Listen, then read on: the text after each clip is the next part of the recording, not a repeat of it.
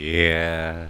It's going to be a quieter Overnightscape Central again, but uh, I knew I was taking a big risk with the topic like toasters. I wondered, was I going to be overwhelmed by people fascinated with the idea, or would it land uh, like a uh, lead zeppelin, so to speak? And uh, perhaps there will be a little crash, but you do get Frank Edward Nora and I, and if somebody else sneaks in at the last minute, they'll be here too. Ooh, drinking that uh, uh, Perrier, and the bubbles are coming up because I am bubbling. Because regardless, this is an exciting topic. I mean, toasters, I, the invention of toasted bread. Uh, which must have happened a long. Can you imagine just flaccid bread, a world without toast, and and somehow that first uh, human who somehow figured out that okay, we've got we've made this loaf of something resembling bread. I'm sure it was crude and nothing like Wonder Bread or all these nice, smooth, um, baked goods that we have now. It was probably this lumpy mass, but they they decided to slice it for some reason, and then they found that if they warmed these slices they became toast. Oh, the wonders, the magic. Uh, toast, and, and, then we put cheese. Uh, toast and cheese is some sort of iconic thing. I mean, even, and, and it makes my innards shake. American cheese in any other form is it isn't even cheese. I understand that it's an atrocity. It's a violation of nature, but all that aside, it is. The you take that that that toast that we were talking about and you melt a little cheese on it and then you have the wonder.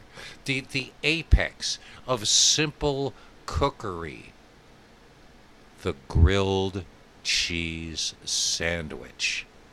Oh man, I, I, were toaster ovens not invented for the creation of such things? Uh, I don't know. And and you could even add a little butter on top of the toast before you melt this American cheese food processed something or other on there. And and then cheeseburgers too. Yeah, yeah. The, the American cheese in those two instances, I would still consider it edible uh, and I don't get it because I am sure nutritively uh, it's pretty close. I can't see that there would be a huge difference between a finely formed cheddar slice and an American cheese slice. And yet, we have these um, ideas. I have these ideas that the cheddar has to be. I mean, it costs three times as much. It's really cheese, right? Right, okay. And we're not talking about toast anymore. Or the ubiquitous toaster. I, who? How could anybody live for very long without either a toaster or a toaster oven in our modern world? We toast, toast, toast, and a toast. Uh, just when you want to celebrate something and you lift your drinks together to celebrate. Yes, that is a toast to, and I'm not even sure why, but uh, perhaps Frank Edward Nora has discovered this because I know Frank does the research. And uh, with that, I'm just going to hand the floor over to Frank, and uh, I'll be back with some, uh, no doubt, comments. Humble and ubiquitous. The toaster, especially the classic look toaster, right? Sort of this chrome or sort of shiny metal, um, sort of a box with the, the two slots on the top and on the side you, you push the plunger down. You put the slices of bread in. You push the plunger down, and it heats up. There's this essentially um, some kind of a grid of electric wires. Electricity runs through it, and uh, and it heats up. They become red hot wires, and it and, and it and it changes the slices of bread into toast using the Maillard effect. Uh, an, an amazing, amazing process, and it, it, it is an object that, right, in the way it looks it's it, it's simplicity and it's kind of ubiquitous and universal. That it's used in so many ways, at so many levels, right? Um, you know, it's it's a warm, wonderful thing. It's a dangerous thing too. You know, you see, uh, you know, someone that, that may not be very careful. You know, the the, the one thing that might happen uh, when it, the toast pops up, there's something gets jammed. So what do you do? You jam a fork in there and get electrocuted. You know what I mean? Like that that that could happen as well. Toasters show up all over the place. I'm sure many cartoons have that happen. The cartoon character gets zapped with electricity by sticking that fork in there. But this, I mean, this really, you know, toasters are essentially meant to create toast, right? Which is, uh, they can warm up other things, of course, and we'll get to that the toaster pastries, the Eggo waffles, toaster strudels, etc., etc. But essentially, we think of as the classic instance of toast, it's a white bread, right? That is sliced and, uh, uh, and then the heat is applied and it, becomes brown uh, in, in, this Maillard effect. It's the chemical reaction that apparently is extremely complex, not even fully understood by modern science. And uh, once you get to that point, if you put it in too long, it just becomes carbon. It, it, it, becomes carbon. It becomes black, right? It becomes like soot. You destroy it, and that's you can also you can overdo toast. But when it's that perfect brown uh, color, and then usually adding a, a butter you, you, you take a knife and put some butter on top of it, and then, then the heat that is still in the in the toast melts the butter. So then you have you just bite into it, and you know you can either slice it the lengthwise or at an angle, or you can just eat the whole thing without slicing it. Uh, it is a taste sensation. It is a simple, simple thing, but it is such a such an incredible taste, a wonderful taste. And I still have toast to this day from time to time. Uh, you know, I use the Earth Balance uh, vegan butter, which is very, to me, very indistinguishable from the real thing. But um, it's a very, very, there's a lot going on in terms of toast, right? But a toaster is considered sort of the most basic kind of machine. When we think of our machines, a toaster is a little bit silly. It's this squat little thing, and it's it just has that one purpose. Uh, but it's used an example as an example of a machine. For example, uh, uh, when I was uh, yeah, uh, yesterday, I just finished up my we- Three Weasels adventure, and Brian was mentioning. He said the word toaster in relation to like a, a computer that's very old and very low powered. Oh, it even runs on a toaster. You know, um, didn't they call also the uh, the robots in? See, I, I never saw this the, the, the newer Battlestar Galactica series, but I think they called the the Cylons like toasters. Or you could call a robot a toaster to sort of insult it. That is sort of a machine like a toaster. That, that you're right. But what is toast really? What is bread? I mean, it's basically a, a, a ground up grains that you add water and uh, and then some yeast and you, you cook it and the well first you have to let it rise which means that these tiny microscopic creatures are eating the dough and then excreting a gas to create the little bubbles inside of it then you heat all that up, right? So it's sort of like um, chemically changing everything, and the outside of a loaf of bread then is browned use, with the Maillard effect. Um, when you slice the bread, uh, the the bread inside is not changed by Maillard. You could eat bread without toasting it, but by toasting it, you are altering the, the, the texture and the flavor of the bread um, to that brown, delicious deliciousness that is toast.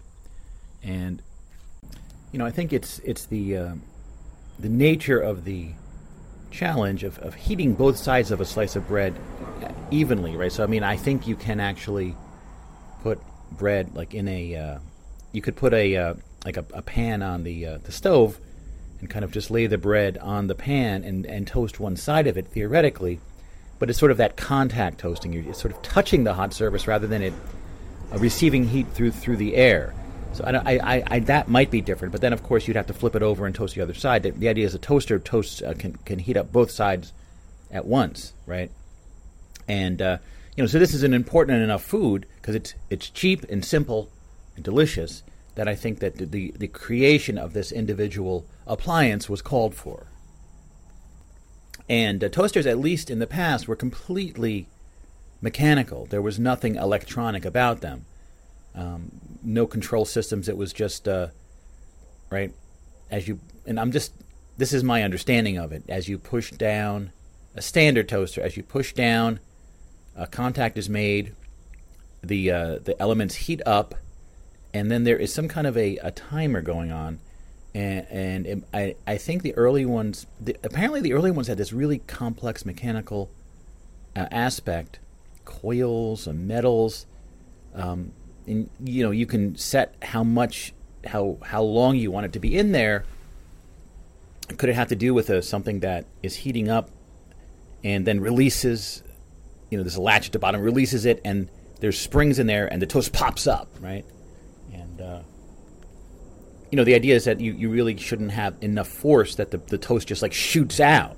But that's another trope when it comes to, to toast is toast shooting out of a toaster, or someone using a toaster as a weapon, like shooting toast at people, which is another another thing. Listen, I did a lot of research on toasters. Okay, there is so much about toast. Listen, I know. Thank you, PQ, by the way, for for choosing this topic. I know I mentioned it last time, and I really do feel I feel very passionate about this as as a, as an important topic for Overnightscape Central.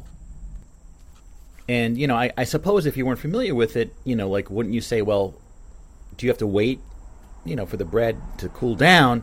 But generally, no, right? Even though it had been exposed to searingly hot temperatures, and when it pops up, you can pretty much just grab the toast. I I don't know, is it? It's not really super hot. You don't have to use like a utensil or, or a tongs or something. You can just pick it up, right? It's it doesn't really. I, I don't think the bread retains that much heat, right? But it. But then again, this is kind of a contradiction because it needs to retain heat in order to melt the butter that you put on it. But it's not enough to burn you. There's a lot of engineering behind this. There's a lot going on here, okay? A heck of a lot.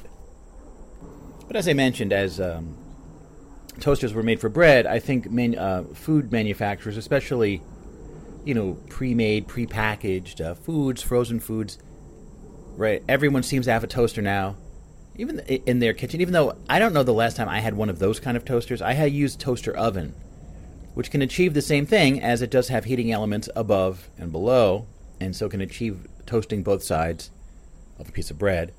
Uh, you just simply lay them you lay them on a tray uh, on a on a not a tray but you know like a, a, se- a, series of metal rods that are fused together in, in kind of a tray and the top and bottom of the toaster oven heat up and, and, and can achieve the same thing now, I'm sure there's toast aficionados that might say that this no, this is not good enough. You need to have because clearly in the two slot top loading toaster, the, the, the heating elements, which are just wires that heat up with electricity, are closer to the to the toast. So I wouldn't say I'm a toast aficionado. I you know I make the toast. It seems fine in a toaster oven, but a toaster oven uh, can accommodate more slices. Like the one I have is standard size. You probably put four slices of bread in there at once, as opposed to two Though I know there are four slice toasters, yes. There's many different variations of toasters.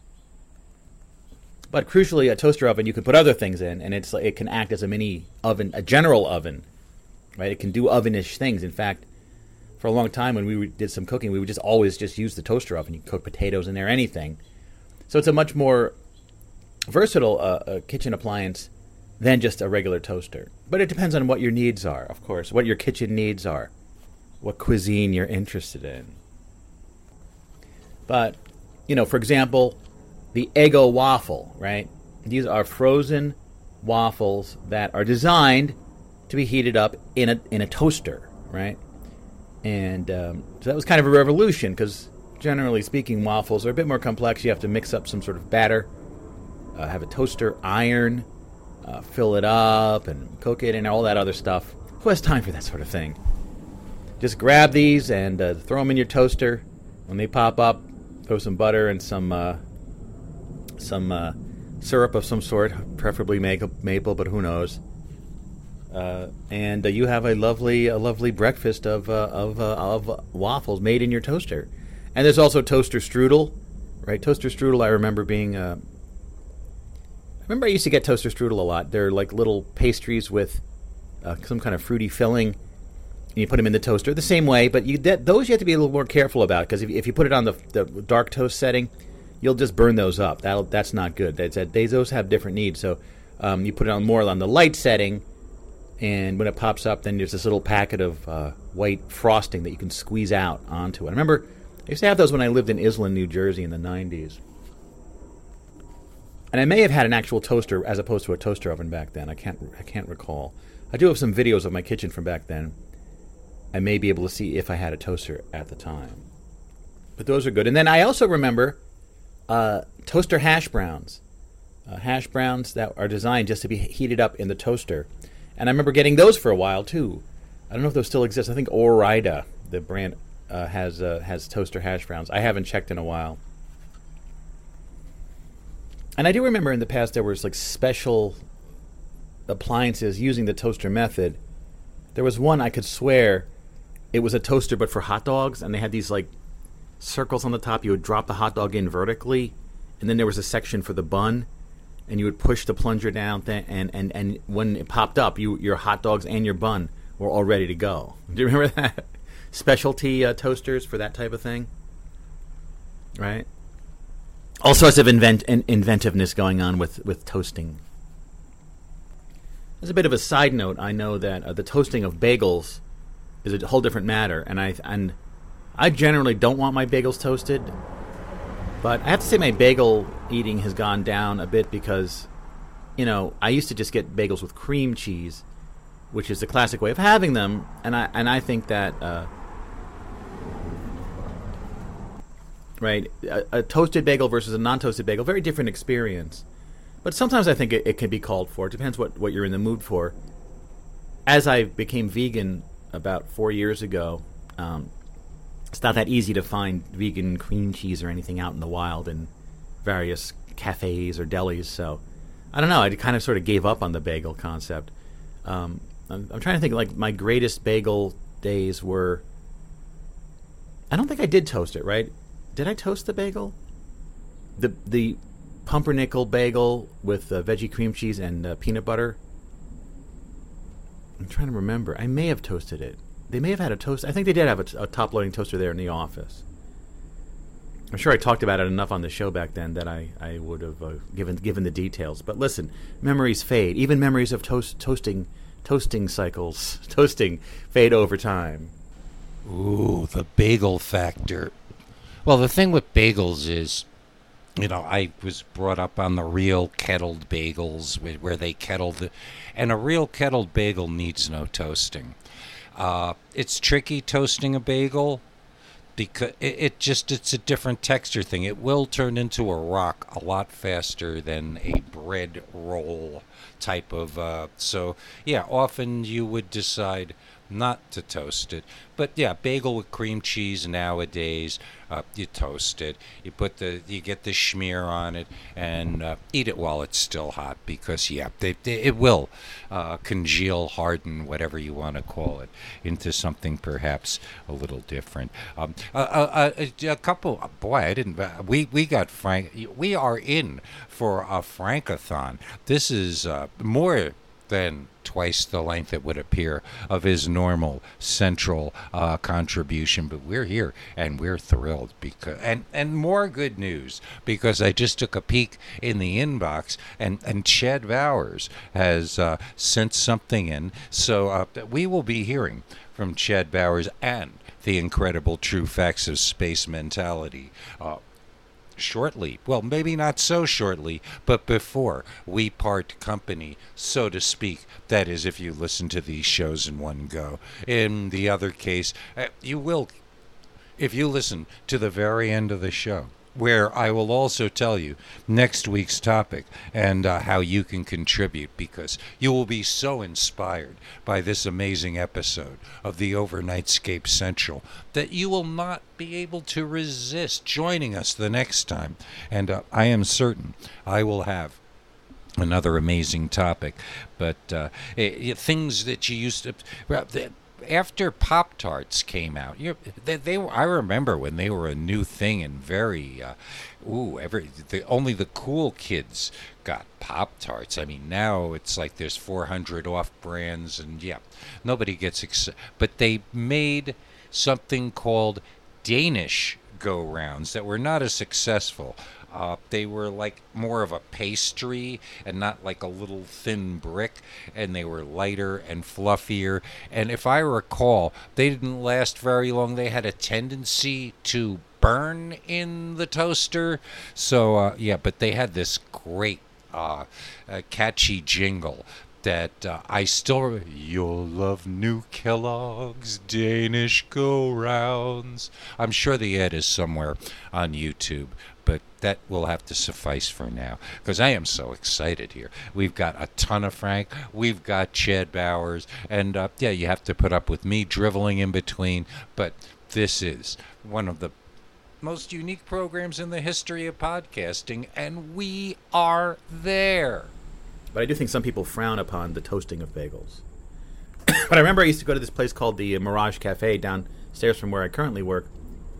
And their toaster was this sort of industrial level toaster uh, where it had this sort of con- metal conveyor belt. And you'd put bread or, t- or bagel in there and it would sort of be moved through the conveyor belt and then drop down, right? So you could do a bunch. There could be this cons- constant toasting going on Right. Since you have to have a lot of orders, you don't have to wait for the toaster to pop up. It's this conveyor belt thing. I wonder if you can get that for the home if people really need a lot of toast. Could you get that kind of toaster at home? I don't know. Of course, as I've been researching toasters uh, or and toast, this other definition of toast and toasting and toaster comes up, which is a, a toast. You know, you hold up your, your glass, a toast to, to for for so and so's birthday. Let's have a toast. You know, clinking the those tall flute champagne glasses. That's not the kind of toaster we're talking about, but that that does come up quite a bit. But of course, in terms of uh, cartoon characters, uh, mascots, etc., um, many things. Like I, I, know in a few years ago, I, I did a, a, an overview of cactus characters. Right, so there's actually quite a bunch of cactus characters out there. But in terms of toaster characters, um, actual characters in some sort of media as, as an advertising mascot or as a um, you know as a cartoon character there aren't many toaster characters of course there is one that uh, stands above all others which is of course the brave little toaster uh, which was a, a feature-length animated movie about these sort of living appliances and the star was this little toaster again he was that classic two slot toaster that went on adventures. And apparently there was a sequel where he goes to Mars. The brave little toaster goes to Mars. So I'm going to look this up a little bit more later. But then there's also another toaster character um, that was uh, an original advertising a mascot for Pop Tarts, right? The to- those toaster pastries. I don't think I got. I don't think I mentioned Pop Tarts yet. I knew you were probably waiting for me to mention Pop Tarts. Um, they're a more of a more of a uh, shelf stable, solid kind of uh, like the toaster strudels were like f- you keep in the freezer. But Pop Tarts are shelf stable, kind of hardened bread like substance with, with usually with a frosted coating that you can heat up in a toaster. And again, those you have to be very careful about the toasting cycle and how hot they get because those can get burned very easily. But Pop Tarts, see, I forgot. You know, I didn't mention it when I was mentioning the stuff you can put in a toaster. Pop Tarts, I would say hugely popular, hugely successful, at least here in the United States. I don't know worldwide how how important Pop Tarts are, but um, they initially had an advertising character known as Milton the Toaster, who was kind of a cartoon toaster. But I think that the brave little toaster's eyes are on the long side, I think, and the face is on the long side. But Milton the Toaster's on the short side, so the uh, the little plunger thing you push down, that little handle thing, that's like his nose, right? Let me look at Milton the Toaster. Give me a second here. Yeah, here it is. Uh, in fact, uh, they did a one of those uh, Funko Pops of Milton the Toaster. Listen, if I was, I, I have never, I have resisted buying these Funko Pops, these little tchotchkes, these little dust collectors that are so popular. They're in every store. Every store that sells comic books will have a whole wall of these Funko Pops. Um, but yeah, so he is basically his nose is is that red handle, and he has two eyes and a mouth. And looks like these are very valuable now. People are selling them for 50 bucks. They'll just a little figurine, 50 bucks on on eBay, $66 on Walmart. What? Milton the toaster, $54. Wow, so this is actually pretty pretty valuable.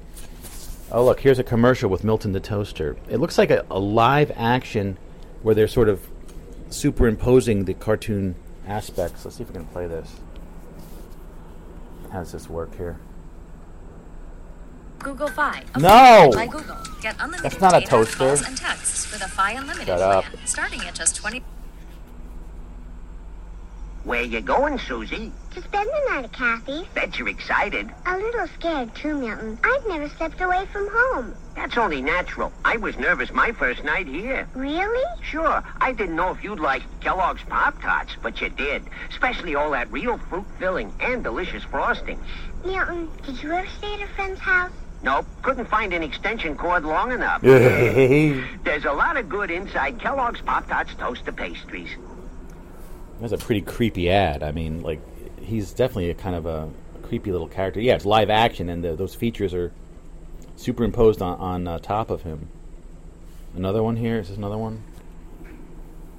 A lot of you moms don't 75. know there's a lot of good inside Kellogg's Pop Tarts toaster pastries. There is? Sure. First of all, there are six Pop Tarts inside. Six? It's good. And there's real fruit filling inside, plus a tasty pastry crust. Hey, that's good, Milton. And six vitamins and iron. Well, now that's very good. You see? For snacks or as part of a good breakfast, it's good to know there's a lot of good inside Kellogg's Pop Tarts. There's a lot of these ads. Wow.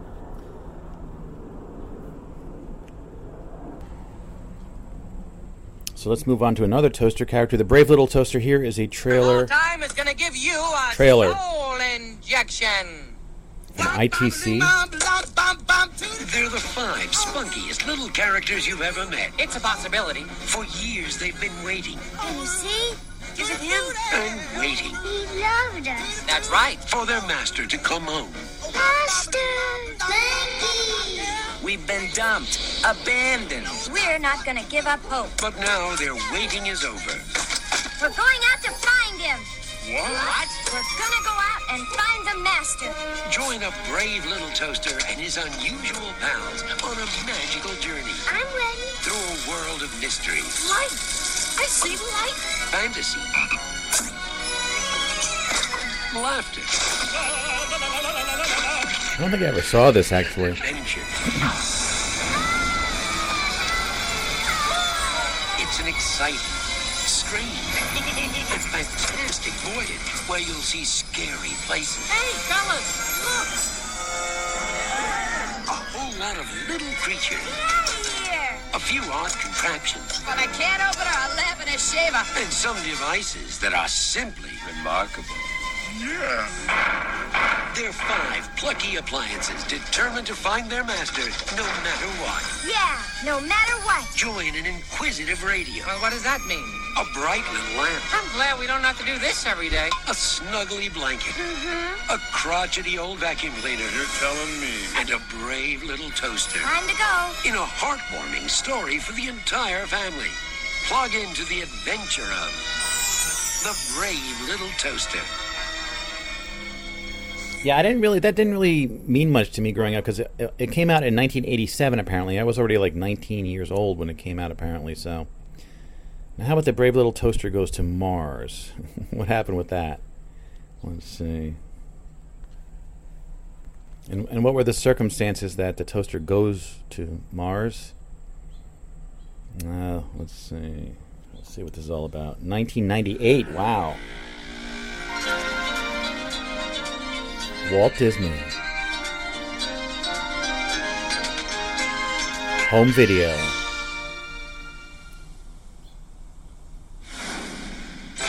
Now available. to own on video cassette.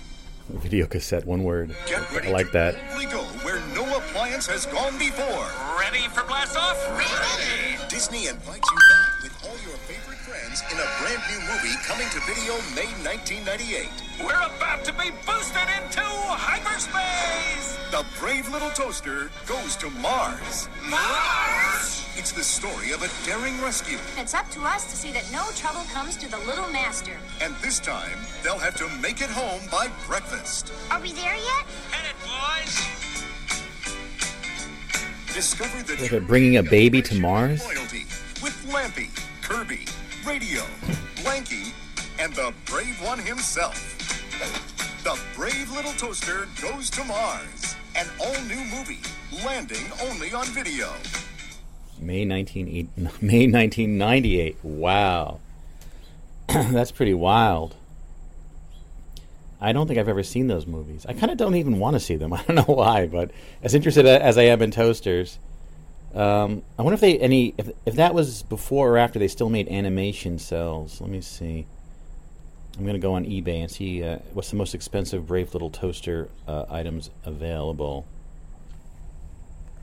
Let's see. A signed Brave Little Toaster production art cel, one thousand one hundred and ninety nine dollars. Wow. More signed cels, thousand dollars. Wow. See, I don't know if they were. I think they were production production cels. Yeah, from the first movie at least. Um, there's a, quite a bunch of them that you can get. And there's the original book, first edition of the Brave Little Toaster. Oh, it was a book first. And look on the cover of the book, the Brave Little Toaster. The eyes and uh, were on the side, and uh, so it was more like Milton. And the first edition is going for five hundred and forty dollars. Wow, I'm telling you. And how about the first appearance of the Brave Little Toaster in Fantasy and Science Fiction magazine? What? Two hundred and fifty dollars? Yeah, I don't think so. So that's a bit much. Wow, look at that.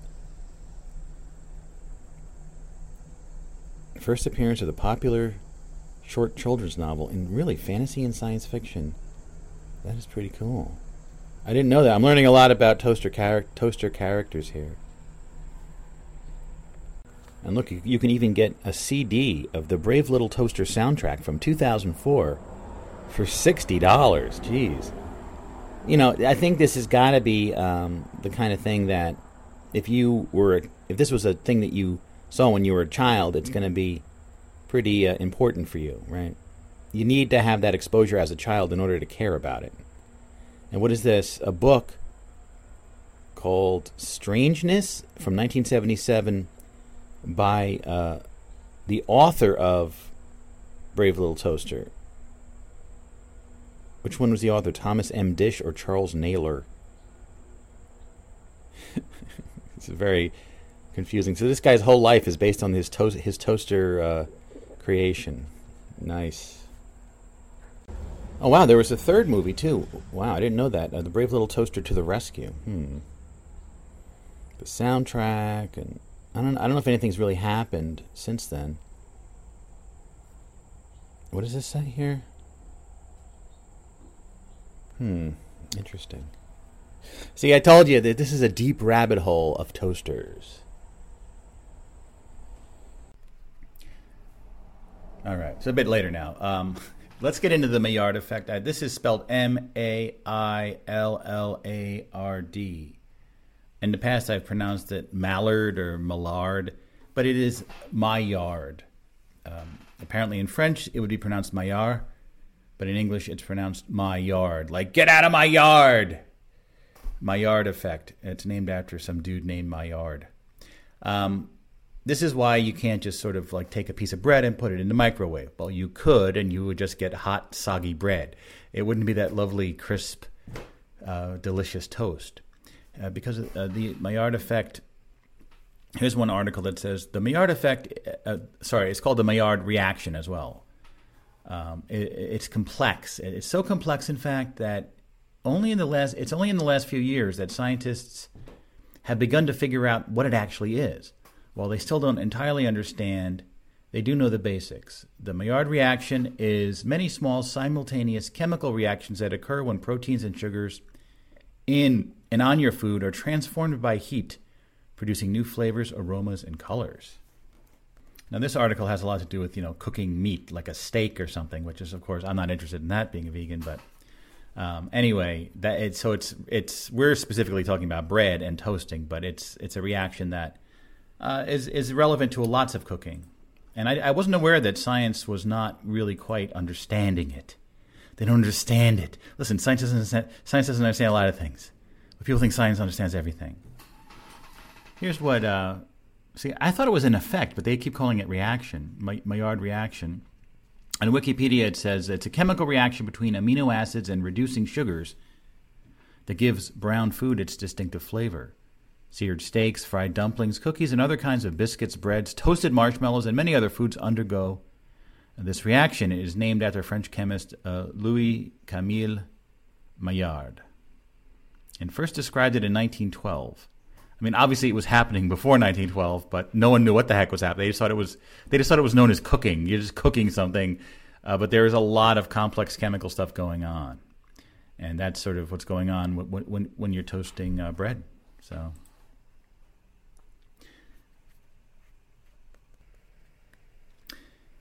Getting back to uh, toaster characters, uh, obviously not a toaster per se, but powdered toast man from Ren and Stimpy uh, needs to be mentioned as he is a uh, toast superhero type guy and was uh, quite a standout in the, in those early uh, early Ren and Stimpy cartoons, right?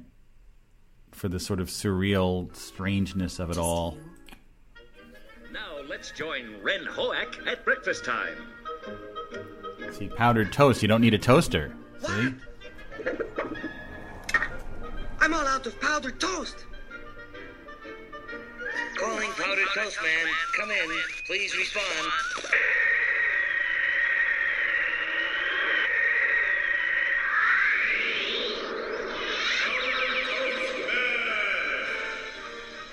Powdered toast man. Hello, fellas. Out of powdered toast again? Leave everything to me.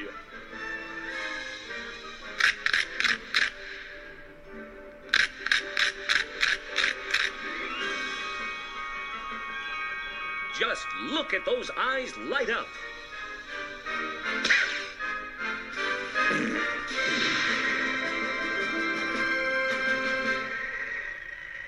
Isn't he wonderful? Why, he's toasterific. Just like powdered toast. Don't run out of powdered toast at your house. From Primo. Yes. That was really big back then. Um, of course, one recent uh, cultural trend was talking about avocado toast, which is uh, toast in which some kind of a mashed avo- avocado substance, not quite guacamole, is, is placed on top. And it was considered sort of very expensive, and, and they would always use it as like, oh, these millennials and their their avocado toast. What, what, what's the actual meme related to that? The avocado toast meme. What, what is it? Uh, let's see.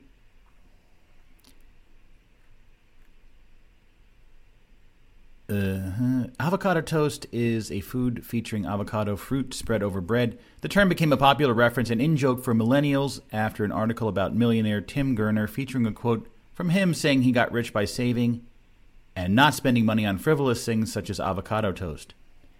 Since the article, millennials joke about their poverty by referencing all the avocado toast they have supposedly purchased. Yes, it's it's it's, it's millennial humor. You know, I'm Gen X. I don't really, I'm not, I'm not into millennial humor per se, but I've heard of it. I had my own, I had my own, uh, not powdered toast, my own avocado toast incident yesterday. Uh, as you, if you heard our seven plus hour extravaganza, Weasels of Nuclear Ambition, uh, the Overnightscape of 1937, um, we went to the Cheesecake Factory at Rockaway Mall and uh, you know I start looking at the menu, and there's no, you know, some menus have a little V or VG for vegan. This one doesn't have that. So of course I have to look it up on my phone, and it's like, listen, one of the best vegan things you can get at the Cheesecake Factory is avocado toast and edamame.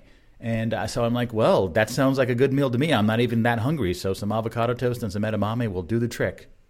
I look at their menu. There's no avocado toast nor any uh, edamame, and there's no explanation. Uh, apparently, they removed both from their menu, and I would have thought there would have been outrage, not on the edamame side per se, but on the avocado toast side. It looks like it's gone. It looks like it's completely gone. I asked the uh, the waitress, and she said uh, she was new and she didn't really know the menu, but she didn't think they had avocado toast. So anyway, toaster toaster uh, adjacent uh, co- content here. Toast. I, I I feel almost left out of something. I have never had avocado toast, so I can't. I'll, I'll have to look this up. I mean, it doesn't sound uh, inedible in any way, shape, or form. I've just never had it. Uh, avocado toast. I've heard of it. I heard tell of such things, but uh, I can't say that I have actually. Uh, and and yes, uh, before anything else, if for some reason it passed your attention, there is you Weasel fans like me. There is a huge Weasel infusion awaiting you on the Overnightscape Underground onsug.com site. Uh, if you have not yet heard it or found it, find it because you know stuff can get buried in that giant onsug and even if you're paying attention you can um, uh, miss it and don't miss it because it's a, and, and you remember two not one uh, animated characters i never would have uh, the, the, forgotten hero, Milton the Toaster, who was indeed, I don't have to go look, he was a real life toaster that they just animated some eyes and a mouth and they made the nose move. Yeah, that little, the thing you push down, the handle, uh, the trigger. Yeah, pull the trigger. Oh, those old toasters. Uh, stray toasters like Bill Sienkiewicz did, that weird comic book thing that it started off like it was going to go somewhere, but I never quite. But very cool artwork. I remember that. I, I, wasn't even reading comics at the time, and I didn't have the money for such things. And somehow or other, that became some weird obsession, probably because it related to toasters more so than anything else. Because there is. It's a magical thing the toaster thing, uh, as we are finding powder toast man. I mean, how could you possibly go wrong superhero wise? Um, and, and and have you ever been toasted? Uh, yeah, that was a term, I guess, uh, for having smoked too much marijuana. Uh, yep, yeah, he, oh, he's toasted.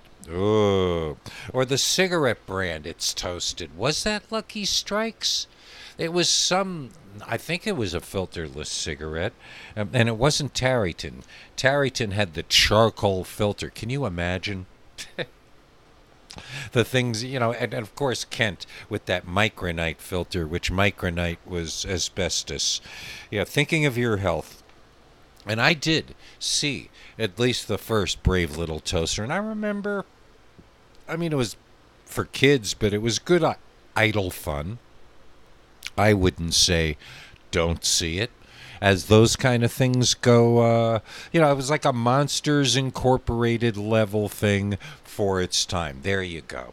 That that's a good brief comparison. And uh, yeah, we'll hand it back to Frank here as, as he proceeds into Toastland. So, of course, one of the uh, biggest toaster related things is flying toasters, right? Toasters with wings that are flying, which I think you know the idea of it is again all of the aspects of the toaster as this squat little unique object that everyone's familiar with, but you don't really think about that much. Give it wings, like you know, white angel or bird wings, and have it fly around. And um, I think where I first heard about it was in uh, After Dark, the screensaver collection from uh, Berkeley Systems.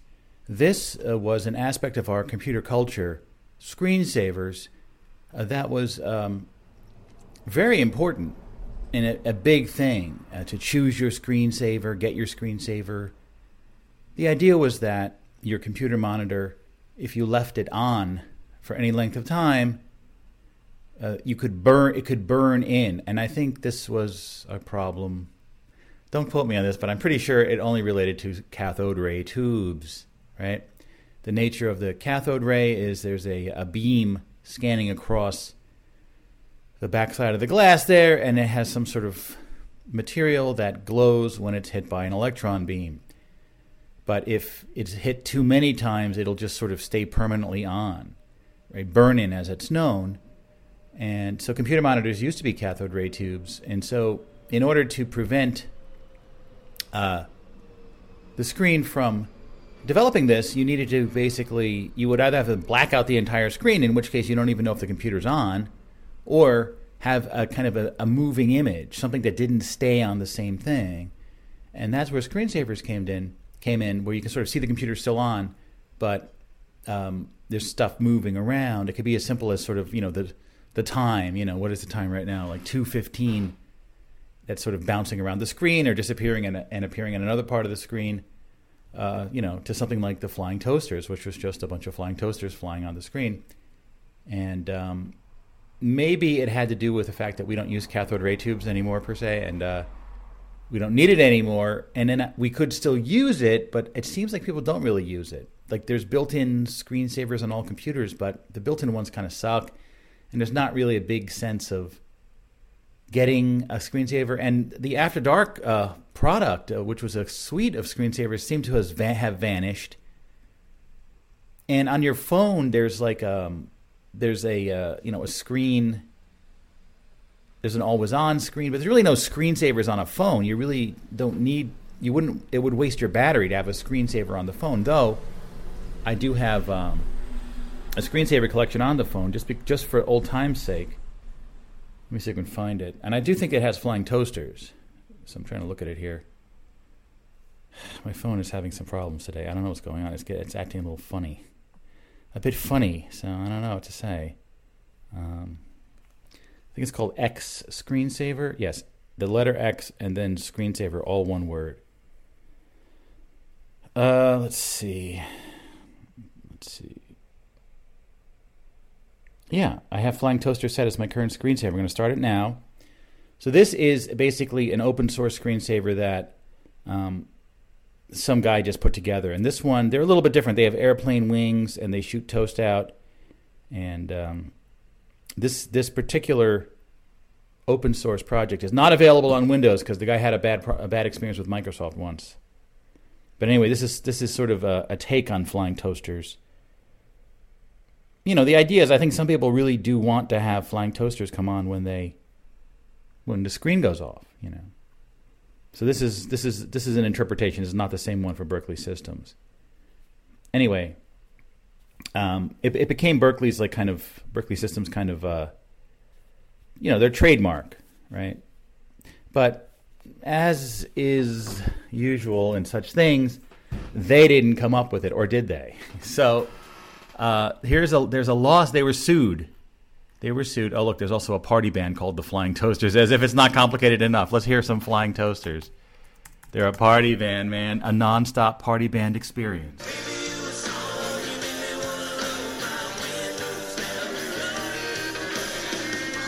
They look like a lot of fun. Anyway, uh, let's see. A tribute to After Dark.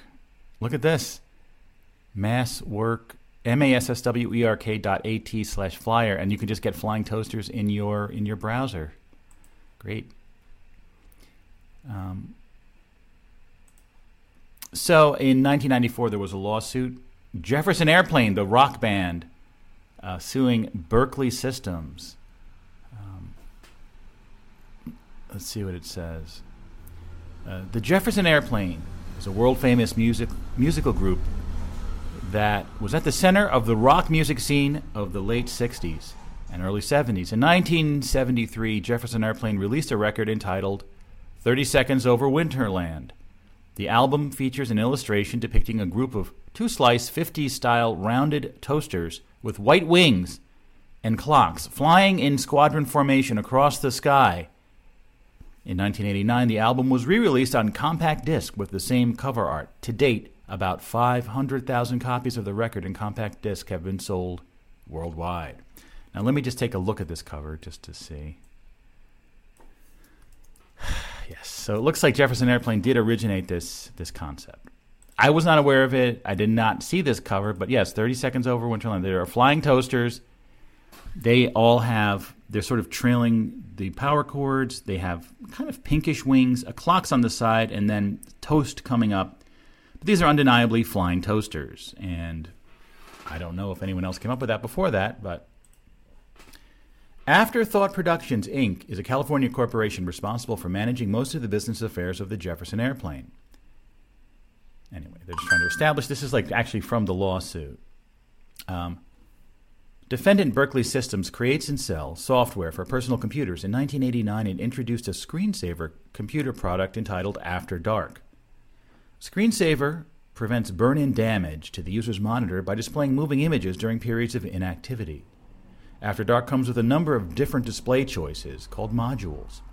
One such module called Flying Toasters shows a squadron of two slice 50 style rounded toasters with wings flying across the computer screen. The Flying Toasters module was introduced in 1990 and has become very popular in the computer industry. Let's see. So they're, they're, they're suing them about this. So anyway, let's see what the this is this is from a law database, but let's just see what the outcome was. I, as I recall, I do think that Jefferson Airplane lost. Mm-hmm. Let's see. Let's hold on. Let me see. I'm telling you, there's, there's so much about toasters. It's like this this endless, uh, endless, endless thing. I think we can find it here on the uh, the, the, Wikipedia page for 30 Seconds Over Winterland. In 1989, uh, this, the lawsuit, right? The band's case was lost because Berkeley claimed no prior knowledge of the artwork. Jacket, a cover artwork, had to be registered separately from the sound recording, and the judge noted the band had failed to trademark the cover art. So, you know, they did not trademark it.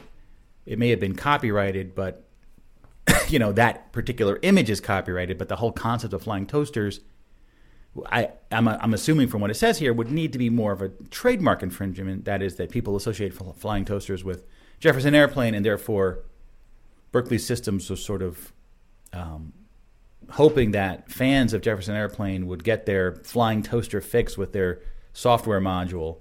But yeah, so they lost. They sued and lost listen, by the time they, I, I don't think Jefferson Airplane or Star or Jefferson Starship or Starship or whatever they were called were necessarily doing very well by 1990. They needed the money, I guess. I, I don't know. What the, what's wrong with it? it? never looks good to be someone that initiates a, a frivolous lawsuit like this. It just never looks good. A lot of entertainers have done it, and and you know it just it doesn't it doesn't. Uh, and it's always it's something I always remember about these people that they, these Metallica suing their fans for downloading their songs on Napster. Lady Miss Kier suing Sega for one of their video games. You know, it's just it, it, it really doesn't it, it, really listen, I know they're enraged and they need to they want to sue, but it has an effect on their um, their image moving forward. But then again, most people don't even know about Jefferson Airplane or Berkeley Systems or any flying toasters, so they'll all be in oblivion at some point except if you know the overnightscape, because I talk about this topic quite often. So yeah, I mean, let me see. Maybe maybe a TV Tropes has more references to flying toasters. Uh, I don't know. I don't know. Let's see. What? I accidentally wrote toadsters. Did, did anyone ever make a, a toadster, like a, a toad, a toad, a, a, a, I guess it would be a toaster for toads to have little, to have little tiny pieces of toast? No, no. I don't know. Talking about a TV tropes, um, they list a few toaster-based ones. One is the bank toaster, right? So the idea was that at one point, um, if you went to a bank as a, as a reward for opening a bank account, you would get a free toaster. And then people have referenced that and made fun of that ever since. Um, so it's called Bank Toaster, and there's all these different examples of it. Let's see. David Letterman's top 10 list from January 1990. Why is everything we're talking about from, like, I guess 1990 was a big year in toasters. Top 10 signs that your bank is failing. Number 10. Wait, hold on. Number 10, free handful of Cheetos with every new account. Number 9, they hand out calendars one month at a time. And number 6, free giveaway toaster is made by GE. GE at the time, having been found guilty of defrauding the U.S. Department of Defense during the previous year. So he was biting the hand that feeds. He worked for NBC, which was owned by, by uh, GE. Free giveaway toaster made by GE. So, yeah. I, w- I had sort of forgotten that whole free giveaway toaster concept, but that's another big toaster concept. Anyone have one of those uh, free giveaway toasters? No, maybe, maybe. Um, another big trope is projectile toast. As I mentioned, um, on TV, toast always jumps out of the toaster. This serves a variety of purposes, from allowing a character to catch the toast while running by as they're late for school. See, that's a big thing, right? In a cartoon or anything, like the toast pops out, shoots into the air, and you grab it as you're running out of the window because you're late. Uh, and also the uh, toaster modified into a weapon. So there's a lot of cases of this, like toaster guns, where you're shooting the toast. Um, and the one that I recall specifically is uh, the the toaster gun from uh, Junkyard Pinball, um, where you're, you're, stuck in this supernatural junkyard run by uh, the like I don't know if there's devils and angels and it's all weird. It's very weird. Um, but you have to construct all these objects to escape. Um, and there's a toaster gun that you can make that shoots toast out, and I think you use it to defeat this junkyard dog that's chasing this this woman that just got out of the shower. You know that pinball game? You know that pinball game. Please, come on. Yes. So the toaster gun. And of course, there's other kinds of toast. Uh, you know, there's French toast, which what is that? That's where you make toast and you you you coat it in like in like uh, raw eggs, and then like uh, what is that? And then you you fry it up in a pan and put powdered sugar on it. Yeah, that's definitely not vegan. I think there is vegan French toast, but anyway. Um, but of course, something that's a bit more accessible is cinnamon toast, right? So it's essentially you make toast, if I recall correctly, put butter on it, and then we used to make this at home all the time when I was growing up. You would have something called cinnamon sugar, so it was a, co- a combination of sugar and cinnamon, and you would just sort of sprinkle it on there, and it was very delicious. Cinnamon toast. That's sort of perhaps the ultimate representation of toast. So you, you toasted the bread, you added the butter, and now you add cinnamon and sugar on top of it, and it becomes sort of all things. It's a breakfast. It's savory. It's sweet. It's everything. It's sort of a universal food, you know, if you want to say that. Um, that, of course, eventually led to a cereal called Cinnamon Toast Crunch, right? where the concept of toast is introduced to a breakfast cereal, and recently there's been a, a, a an explosion in the varieties of cinnamon toast crunch branded um, products. If I can try to find some here, um, as everyone loves cinnamon toast crunch, um, they have cinnamon toast crunch creamy cinnamon spread, right? Mini and cinnamon toast crunch uh, cereal bars, right? So you, you can have them portable. What if there's? I know there's other ones. I know they have cinnamon to- toast crunch, like popcorn, right? Yeah, cinnamon toast crunch pop, cinnamon toast crunch popcorn, right? A cinnamon toast crunch uh, candle that smells just like it. So Cinnadust, cinnamon toast trust, crunch, Cinnadust. So now you can complete the, the cycle and actually use cinnamon toast crunch branded cinnamon sugar to make actual cinnamon toast. I, am assuming. This is from BJ's Wholesale Club. So, anyway, this has become there's cinnamon toast crunch flavored Swiss Miss hot chocolate. I mean, it's like this. It's this cash cow for uh, who is it? General Mills, I think. Yeah. I mean, they have so many products uh, based on on cinnamon toast crunch now. Um, there's even cinnamon toast crunch um, shoes, Crocs that, that, are completely branded with cinnamon toast crunch. I mean, there, here, here's a uh, cinnamon, a, a soft uh, bar that you can get sort of wrapped in plastic. Endless products of cinnamon toast crunch, and, and there's a cinnamon toast crunch T-shirt, obviously. Yeah, uh, I I missed the bus on cinnamon toast crunch. There was there was an incident that there was the cinnamon toast incident. Young PQ rubber, that was one of the few things that I could, you know, real easy to make in the toaster.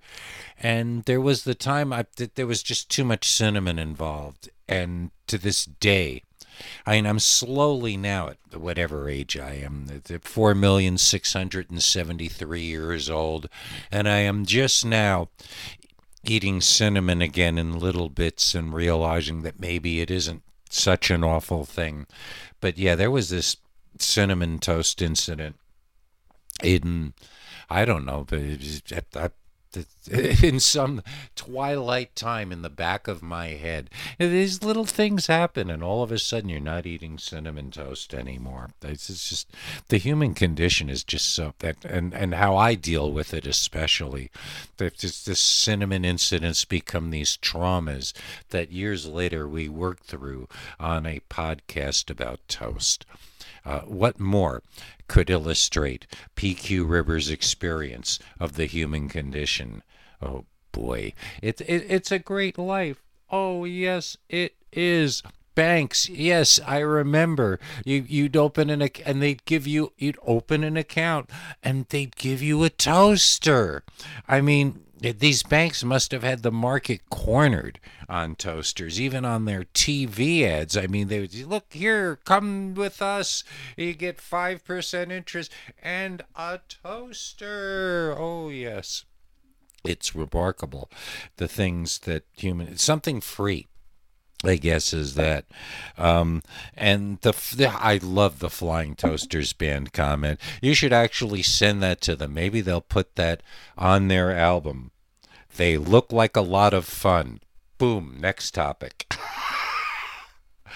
oh, that would that was a real, probably not even intentionally funny, but a real funny moment. And uh, yeah, there was the, and there was the two hundred dollar handmade in the UK toaster that I coveted. I that there were so many times I almost went and bought this thing at the mall in Providence, Rhode Island. There was this fancy high-end gourmet shop that I would wander through when I would go to that mall. That was probably the last mall I regularly wandered through in the early 2000s and yeah, that toaster transfixed me. What really impressed me about it was there was part of it, it was like a cage, like wire cage that you would put your entire sandwich in.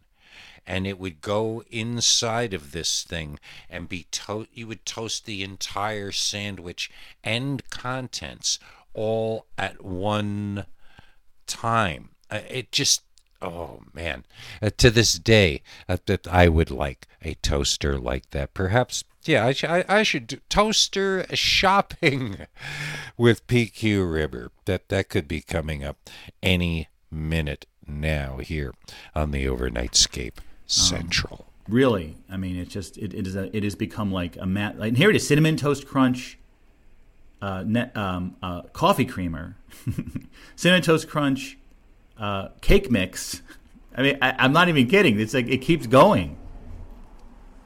It all started with a lowly piece of toast, and there's a, yet a different cinnamon toast crunch candle. So if you, if you if you can't get away from that smell for more than a few minutes, you need to yeah use that as, yeah cinnamon toast crunch remix chocolate caramel snack bars. Okay, I, I didn't even look this up before. There's so many products. Cinnamon Toast Crunch Yoplait yogurt with actual cinnamon toast crunch pieces you can dump into the yogurt. This is more than I would have expected. Here is a cinnamon toast crunch meme pillow where they make fun of it, calling it cinnamon shrimp toast crunch, showing shrimp superimposed on it. I'm sure that was someone's idea of a clever thing, but you're supposed to change the, the artwork a little bit, no? Cinnamon shrimp? I mean, I don't know what they're talking about. Here's cinnamon toast, Betty Crocker cinnamon toast crunch, Cinnadust frosting. So it's you can frost your cake with that. The other thing was was cake mix. It, it doesn't end. There's another remix, cinnamon toast crunch bars with vanilla. Unbelievable, an unbelievable amount of products. Any more? I'm like, I can't believe there's more and more. The treats, the popcorns, the candle, and yet a different candle. So many different candles. The spread, I think we had the spread, kind of like Nutella, right?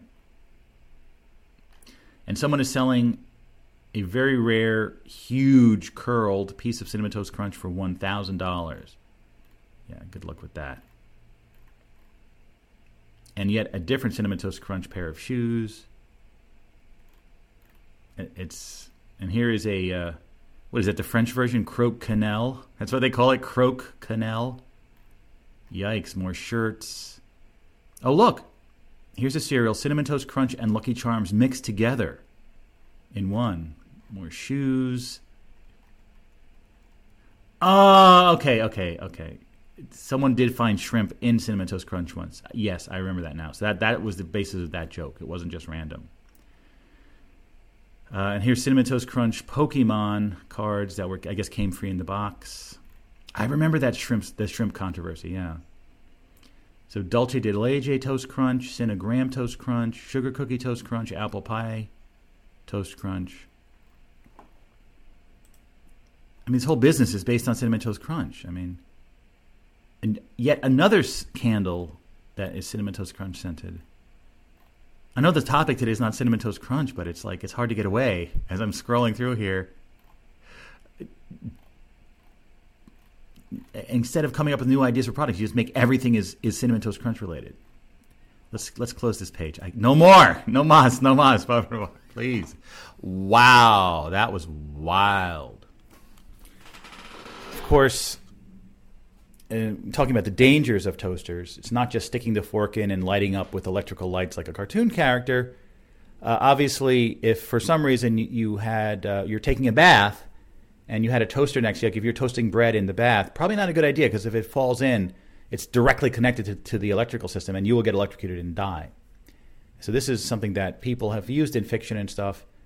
Recently, the TV show Goliath, starring Billy Bob Thornton, um, there were two characters. I think they were brother and sister, but they were sort of incestuous or something. And uh, it was the last season of, or, no, it was actually the penultimate season of Goliath. and uh, they would sort of make toast with a plugged-in toaster.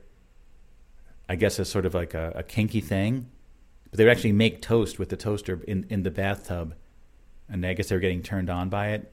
And at one point, the guy like dumps it in, but it wasn't plugged in, so she thought she was going to get killed. Yeah, a whole thing. What do you want? Yeah.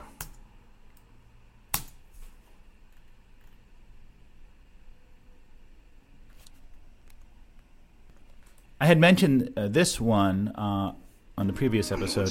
No, not this. Uh, enough, enough of Game of Thrones, please. They don't even have toasters. They're, they're not advanced enough. We have another used car story now, a story about new life for an old car, a car that was the butt of jokes during its brief existence, but it also got some laughs at the Los Angeles Auto Show, where ABC's Brian Rooney reports it took on new shapes. They're shiny, clean, and they have curves you've never seen. Every new car is a promise, and every old car a disappointment. But none so disappointing. Yeah, this is actually an amazing project. Was this from- Made in Yugoslavia, sold for This is from 2016. Or maybe it was from 97. I'm sorry. It was posted in 2016. Take the car and give it a new life other than the one it was intended to have. In other words, take So if you want to look this up, it's called Yugo Art Exhibition hyphen 1997. So they took full-sized Yugos, which were small cars that were, as they mentioned, a kind of a failure in the U.S. market, and I'm assuming the world market, and making them into these full-sized, amazing things like a giant telephone. Like this is a really big art project, and one of them was a toaster. take a bad design and make a good design out of it. They There it turned is. the Yugo into a giant toaster, a Zippo lighter, a telephone. The Yugo accordion makes music as beautiful as the That was the that was the toaster content there, but a lot of really impressive uh, art exhibit. That's the kind of art I like. Turning Yugos into other things, including toasters. That was a good one. I, know, I remember there was a um, a project. I have to. I, I just remembered this because it wasn't on my list of extensive toaster notes. There was a guy who wanted to make a toaster from scratch, and it was it was kind of an art project or whatever. Um, but he chose a toaster because it seemed to be a simple uh, technology. But he was saying basically like from scratch. That is everything you have to personally get from nature. So he had he had to dig up like iron ore, right, and had to like figure out how to smelt smelt it and and like create the metal parts of it. And you see what I'm saying? Um, is this it? How I built a toast? Oh, it's like a TED talk. Okay, this this this was his uh, foot in the door to the TED talk world. How to build. Oh my God! All this advertising, please. Stop. It takes an entire civilization to build a toaster. If we look around us, Uh, um, God, okay, sorry, I'm getting annoyed by this. Designer Thomas Thwaites found out the hard way by attempting to build one from scratch, mining ore for steel, deriving plastic from oil, and frankly, amazing he got as far as he got. So he made some progress. Apparently, he didn't. much of what's Let's see what he has to say us here. kind of started life as various rocks and sludge buried in the ground in various places in the world. Um, but of course, they don't look like rocks and sludge now. They look like Uh, We get the idea. This is, that was an interesting project. I don't think I don't think it worked, but anyway, he chose a toaster to make. And uh, you know, if you if you were into toasters a lot, not to say that I am, but today I am. There's a certain there is a character on your keyboard that could be used to represent toasters, which is the equal sign, right? You could use the equal sign because it has those two. It's like the two toaster slots. So instead of using now, is there an emoji of a toaster? I want to check that. But but an equal sign, right, sort of can represent a toaster, or maybe like a bracket equals bracket. Yeah, yeah, that's like a toaster. Look at that. Hey, all right. Let me see if there's a toaster emoji. Let's see. Mhm. I wonder if it's even on the list. I mean, uh, is there a toaster emoji? Apparently, apparently they, they do exist in some way. Really? Wait a second. No, these are uh, custom emoji. Anyway, um, how about emoticons? That they've been very. Uh, they've taken a back seat to emoji, but emoticons were cool. That's where you just use regular characters to build things. Mm, no, no. Toast emoticon? Toaster oven emojis? Listen. There's a lot. There's a lot to talk about uh, with toasters. How about the most expensive toaster ever? Or currently? There's a YouTube video here. Re- moment I saw review. Oh my God! Shut up! In Real Simple magazine, I knew I had Shut to try up. it. The slices taste incredible. Shut up. A chef reviews the world's most expensive toaster. Hello and welcome back to Sorted Food. This is the Mitsubishi TOST1T toaster, said to be the most expensive in the world. Right, so here's the thing. It cooks one slice of toast at a time, and it costs over £300. So why wouldn't we get a professional chef here to review it? I can't wait. Neither of us have Let, let's skip ahead. With, but it baked it, refreshed it. You ever notice people on these videos are kind of. The outside layer Do you ever notice people on these videos are kind of annoying? Cheers. Hold on, let me just do some independent research on this. This very expensive, and it does one one slice at a time. Let's see how much it really is here. Two hundred ninety-five dollars. Okay. Mitsubishi TOST1T retro brown with wood grain. Wow, that looks really cool. Any reviews? I mean, if you're going to toast, um, you may as well toast well. Homage to Japanese engineering, great toaster, all five star reviews. The hype is real. The toaster, this toaster controls my life. I did not think I could create heavenly food in my kitchen. Good food, yes, but this toast has become my life. Friends now knock on doors to have this toast. I apparently keep my local bakery in business, going through one to two loaves a day per person. Wow. People love this toaster. It does look pretty amazing. Ooh, who could So one thing I think I mentioned was that I, I saw this video a long time ago about someone really examining this old toaster that was almost like the perfect toaster, and they're saying it was invented in uh, it was released in 1949. Um,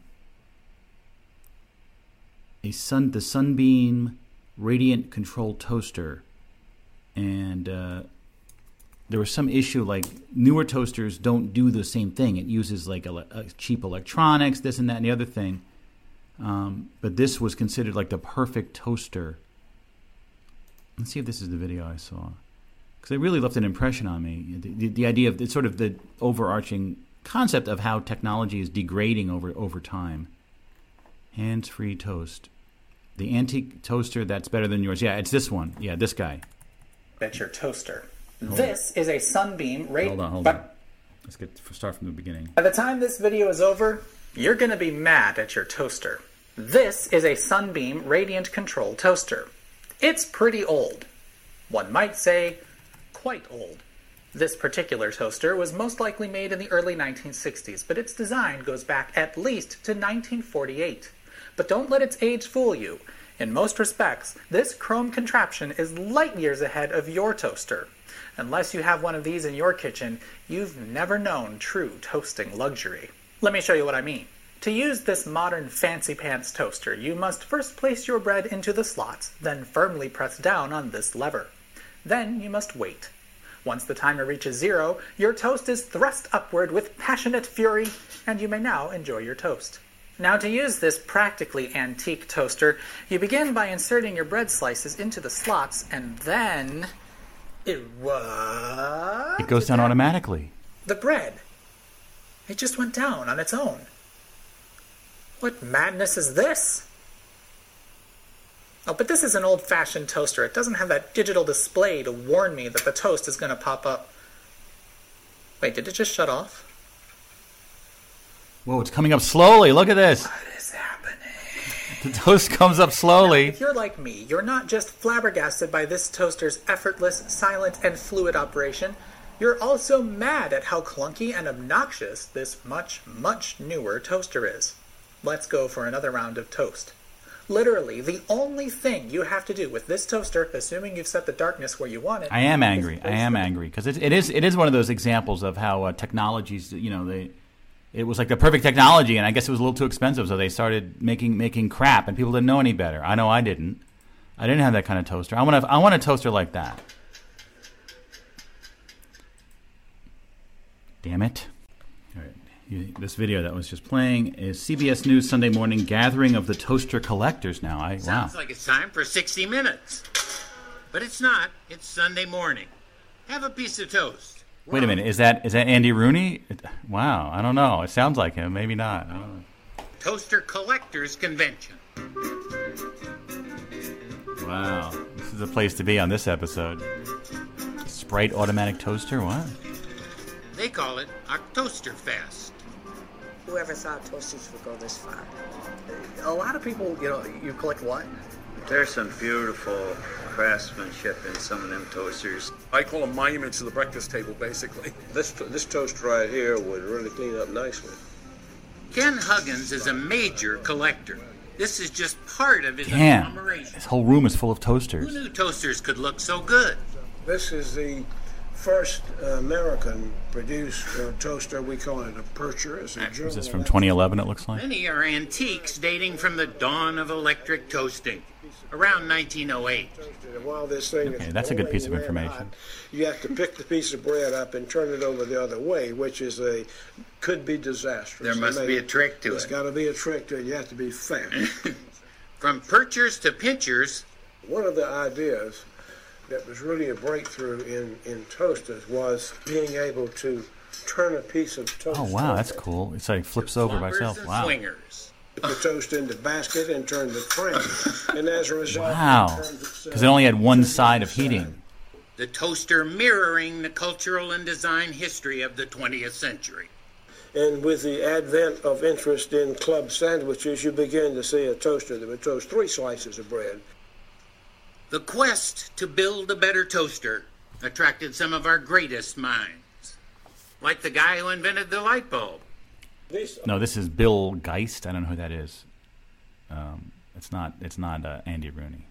No, I was mistaken. Uh, basically, the items that Edison made called Edicraft, and they're very extremely well made, very durable sort of thing.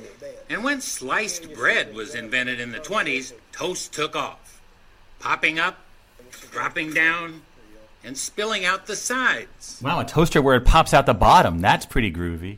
It just kicks out on the side. Toasters came into the modern age and offered a glimpse of the toast of tomorrow. This is a Megamix. It's an infrared toaster. Just in case you're going on a trip, this is a travel toaster. And so you plug this into your cigarette lighter. We have a toaster that has an FM radio in it. Car To toasting is house his entire collection of more than 1,100 toasters, Ken had to construct an outbuilding. More toasters. Uh, yeah. Are you trying to cut back? Uh, yes. You can, you can accumulate things you don't need if you're not careful. But it's not. It's not working, is it? No. Cutting back. No, not, not real well. Ken and his wife Cordelia hosted this year's convention in Columbia, South Carolina, with toaster collectors arriving from throughout the country, happy to be among their own kind. It's amazing. Just amazing. This one here is just it drives me crazy. Were you surprised that there were other people out there collecting toasters? Look, people had old digital cameras back in 2011 taking pictures of toasters. Pleasantly. you didn't. You didn't feel like you had some affliction. Felt better about your disorder. Yes. He'd know. Ken is a psychiatrist.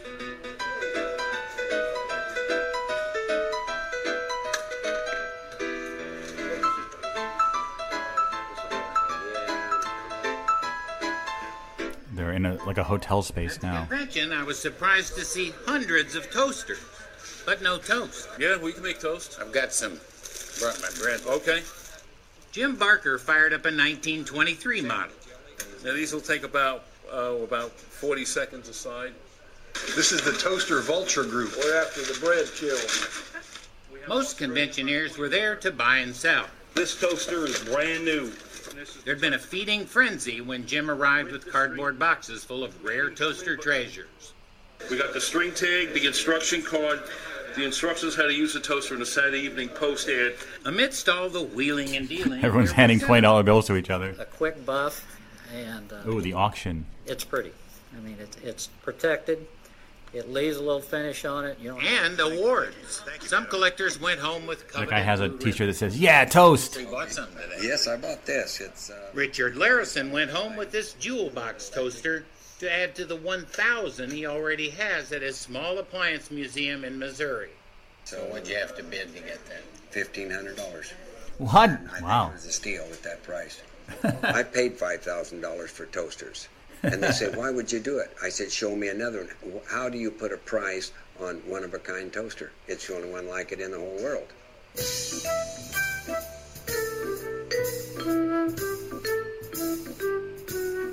You look at him as artwork? Absolutely.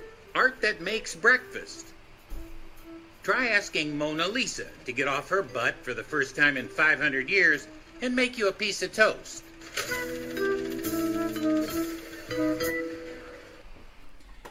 Good report. I think I think I would have been very happy if I had been watching that show in the morning and the toast uh, situation came on. It would be uh, rather entertaining.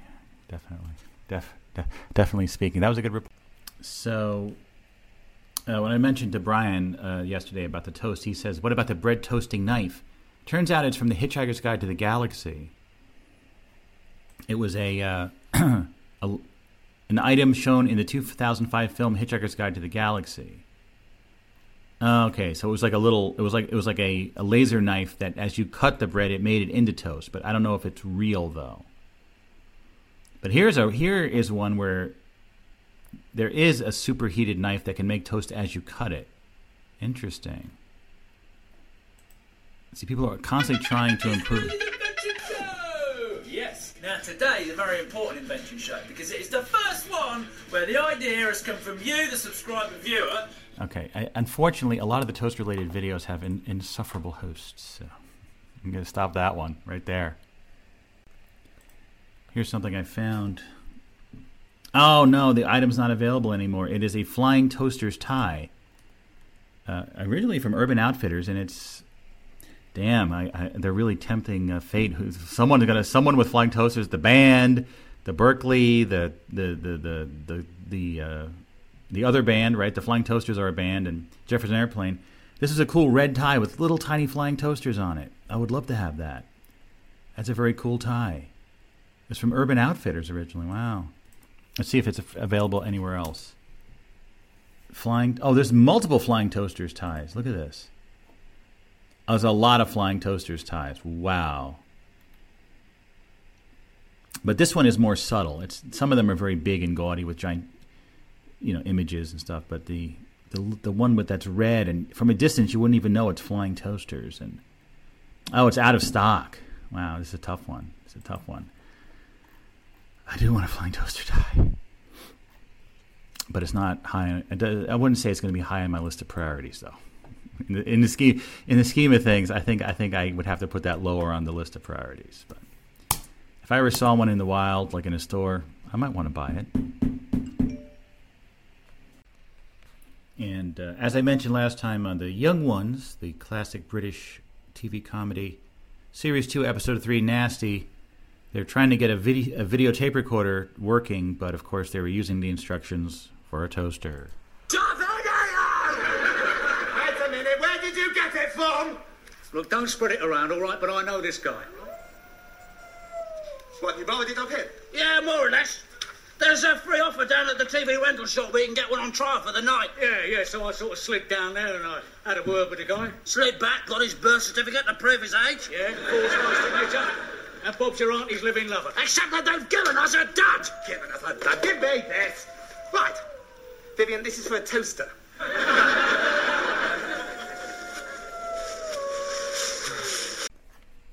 Here's another one Brian mentioned to me from Rick and Morty. He said one of the guys that worked on Rick and Morty did Pop Tarts commercials, but I, I couldn't find any information on that. But here's Rick and Morty. Um, he's and Rick's trying to convince Morty they're in another dimension, and then there's a Pop Tart living in a toaster house who has a toaster car. The time, Rick? Ah, I don't want to hear about Mrs. Spencer, Morty. She's an idiot. All right, all right, there. What, what about that, Morty? Okay, okay, you got me on that one. Oh, really, Morty? Are you sure you haven't seen that somewhere in real life before? No, no, I haven't seen that. I mean, why would a Pop Tart want to live inside a toaster, Rick? I mean, that, that would be like the scariest place for them to live. You know what I mean? You're missing the point, Morty. Why would he drive a smaller toaster with wheels? I mean, does your car look like a smaller version of your house? that one. Oh, really, Morty? Okay, okay. So it's like uh, the house is like a toaster, and then the garage is a toaster oven, and the car is like another toaster. So that's how that works. So toaster references in Rick and Morty. Really, Morty? Are you sure you haven't seen? So I remember years ago the Bob and Ray little skit where they, they have a business called the House of Toast, which I guess was kind of a um, a riff on the House of Pancakes, kind of making fun of how toast is kind of boring, right? And I always remembered that one. And uh, I think my father was a Bob and Ray fan. We used to listen to it on the radio when they used to be on at some point, like replays or something. Or maybe they were still on, like in the 70s or 80s at some level. Anyway, I remember in New York City, they, they opened a chain of delis called Toast. And I thought it would be a place where you can get like just toast, like actual gourmet toast, but it was just called Toast. It was your typical deli. But here's the original skit about the House of Toast. Say, if you're driving in the country this weekend and get hungry, look for a Bob and Ray House of Toast. You'll find convenient, friendly, Bob and Ray houses of toast I, I guess the audience was already familiar with this con- this uh, comedy concept. located all over the tri-state area. All kinds of toast white, whole wheat, wheat, rye, pumpernickel, and toasted, light, medium, or heavy, and buttered to suit you on the near or far side. And with your toast, be sure to order a Bob and Ray thick shake. This week's flavor, prune. That really is a different era of comedy because I mean, like something like a House of Toast would be something that might even happen these days. You know, especially you know, especially with the popularity of avocado toast. But at the time, I guess some people just had never thought of it. Like what you know, a House of Toast.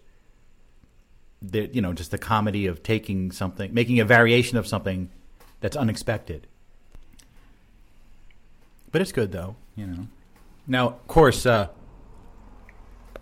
Bob Elliott had uh, a lot of comedy power in his DNA. His uh, his son Chris Elliott, really big comedy star, especially on the David Letterman show and his TV show Get a Life. And uh, his granddaughter, Chris Elliott's daughter Abby Elliott, um, was on Saturday Night Live. I'm not sure what kind of an impact she made. She made. I think she's off now, but. What did what did Ray Goulding do? Did did he produce any comedy geniuses? I don't know. I'm not going to look it up right now because we're talking about toasters today, not not Bob and Ray. And of course, we come to toaster related toys. Uh, one big one I found, of course, is a, a Hot Wheels design, a little toy car. Um, the roller toaster, uh, you know, clearly a variation of roller coaster, and it's in the fast foodie line of, of vehicles. And uh, it's it's a car that has, looks like a toaster, kind of like the one from Rick and Morty. And there's t- pieces of toast in it, and there's a bunch of different color variations or colorways, as they're known. There's a purple, a light blue, black. None of them see, seem particularly uh, expensive. There's a lot of different variations, though. Oh, here's a red one. Wow. Whoa, the chrome one? See, there's a lot. You, you, you could just collect roller toasters. That would, that would be a big uh, thing to collect. What are the other ones in the food range? Buns of steel. What the hell? There's like a hamburger car, a hot dog car. Uh, no, the other ones aren't food related. All right, well, you know, whatever. The 50th anniversary roller toaster. Wow, this one is purple and chrome. A lot of roller toasters out there. I mean, let's see. Is there like a roller toaster like is there like a Hot Wheels Wikipedia? Of course there is. Of course there is. Let's check it out. Hmm. Really? 2017 is when they started it? That doesn't seem right. The roller toaster is a Hot Wheels original model designed by Ryu Asada. Ryu tells the All Access blog on the Hot Wheels YouTube channel that he got the idea for this model from the 24 Hours of, Le- of Lemons in his mind, a play on the 24 Hours of Le Mans race.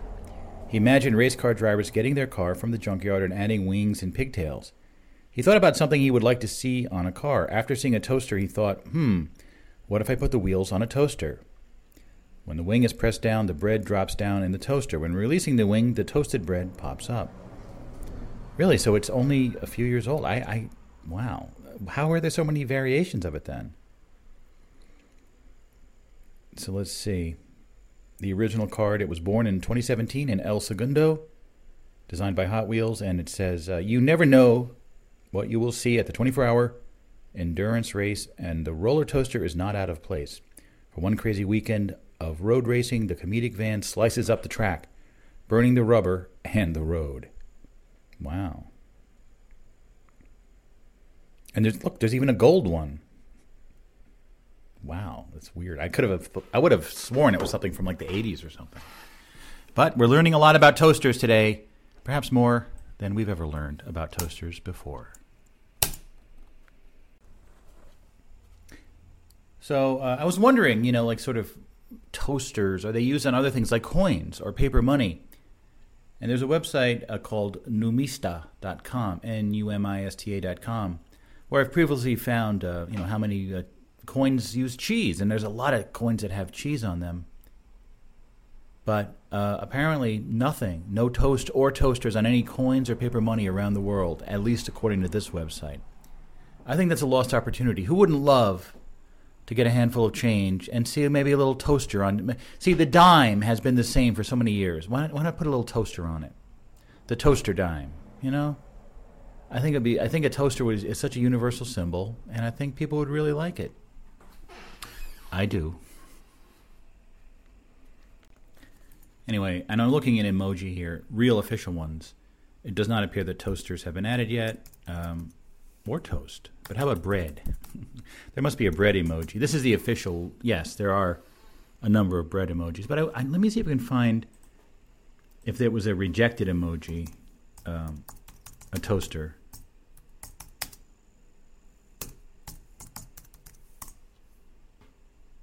Hmm.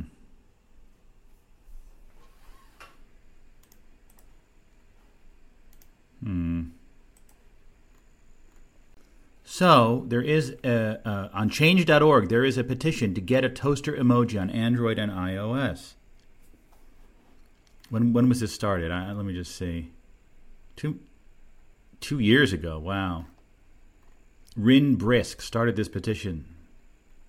With the toaster emoji now added onto your favorite company's devices, will you, be, will you be able to show our love and affection by spamming toaster emojis to family and friends to signify a toaster being chucked at their head? It sadly won't hurt them physically, but it gets the word across of you wanting to hurt your loved ones. What? That's very negative. I don't know what that even means. We need this emoji added. It will change everything in a good way. They have gotten 200 signatures. Uh, and two comments. I need a toaster emoji and toaster writes. But this is showing a toaster with only one slot, so that's really not. This Rin Brisk is not really. Yeah, I don't know. I don't know what they're saying. Companies, devices have. They have. Listen, this is completely not making any sense. I'm sorry. Sorry.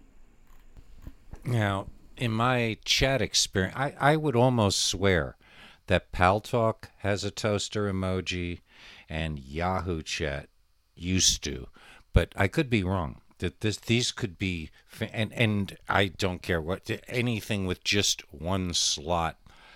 Uh, yep, that's that's symbolizing maybe something other than a toaster, but using a toaster as a motif somehow in my mind. Uh, yeah, that, uh, and I that could label me as a, uh, a perverse sort of person, but uh, I have to be honest with my uh, with with you because.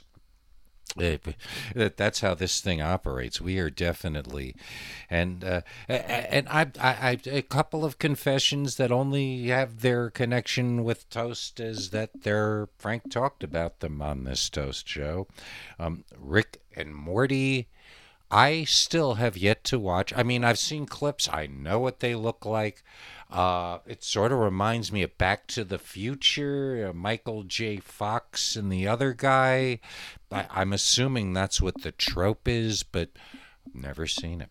Uh, it, it could be interesting. I just it, it like Breaking Bad. I just recently I'm in the middle, almost at the end of the last season, finally. But that's something, yeah, I was gonna watch eventually, and uh, sometimes eventually does come.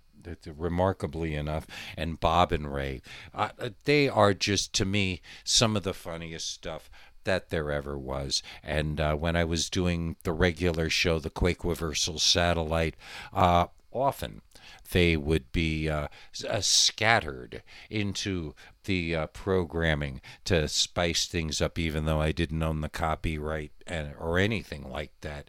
And luckily, uh, whoever his estate is is uh, apparently very lenient in that way and even then i don't think anybody very much under 35 years of age would have any idea who bob and ray are yeah well that's one of the things that happened.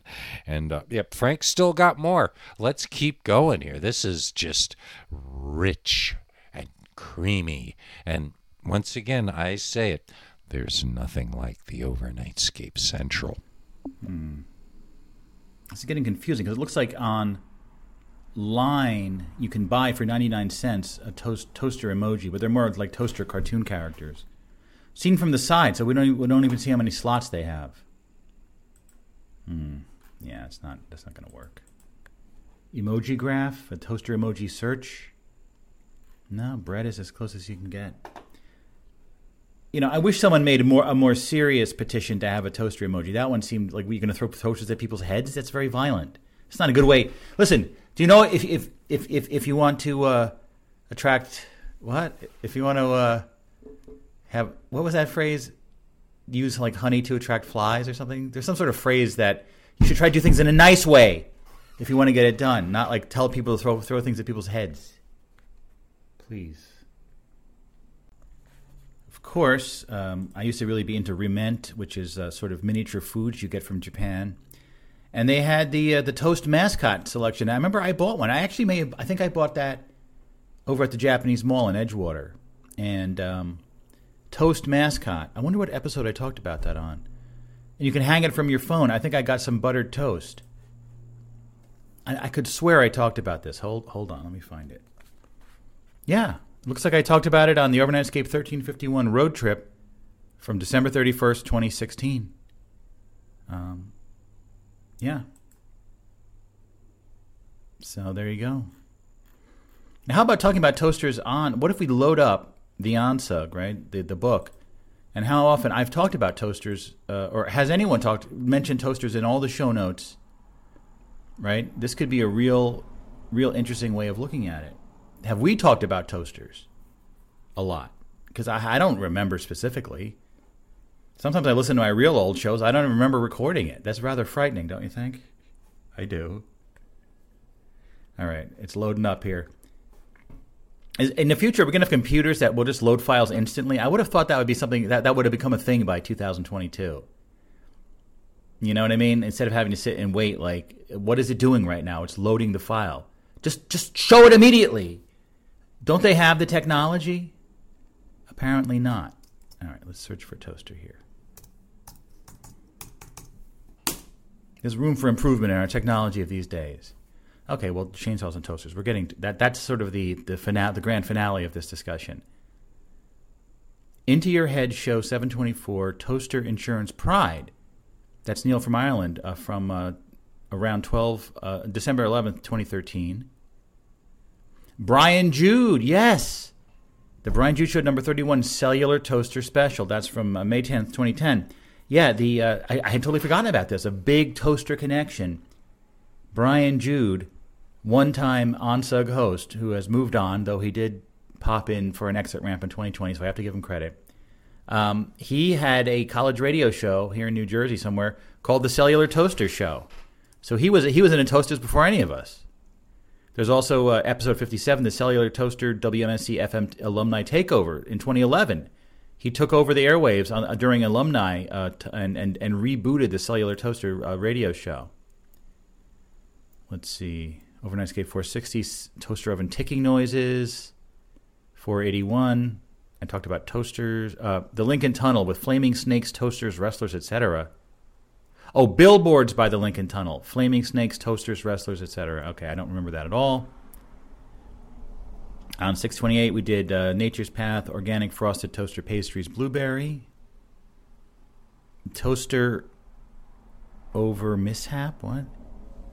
Yes, yes, and I, I actually this I talked about this on 628 back in 2007 that uh, these these girls in college at Drew University were witches, and um, they got more than they bargained for when they cast a spell on a pop tart, and apparently it was flying around the dorm and and like broke a bunch of windows, and they got in real trouble for that. And uh, I never got the full story on it.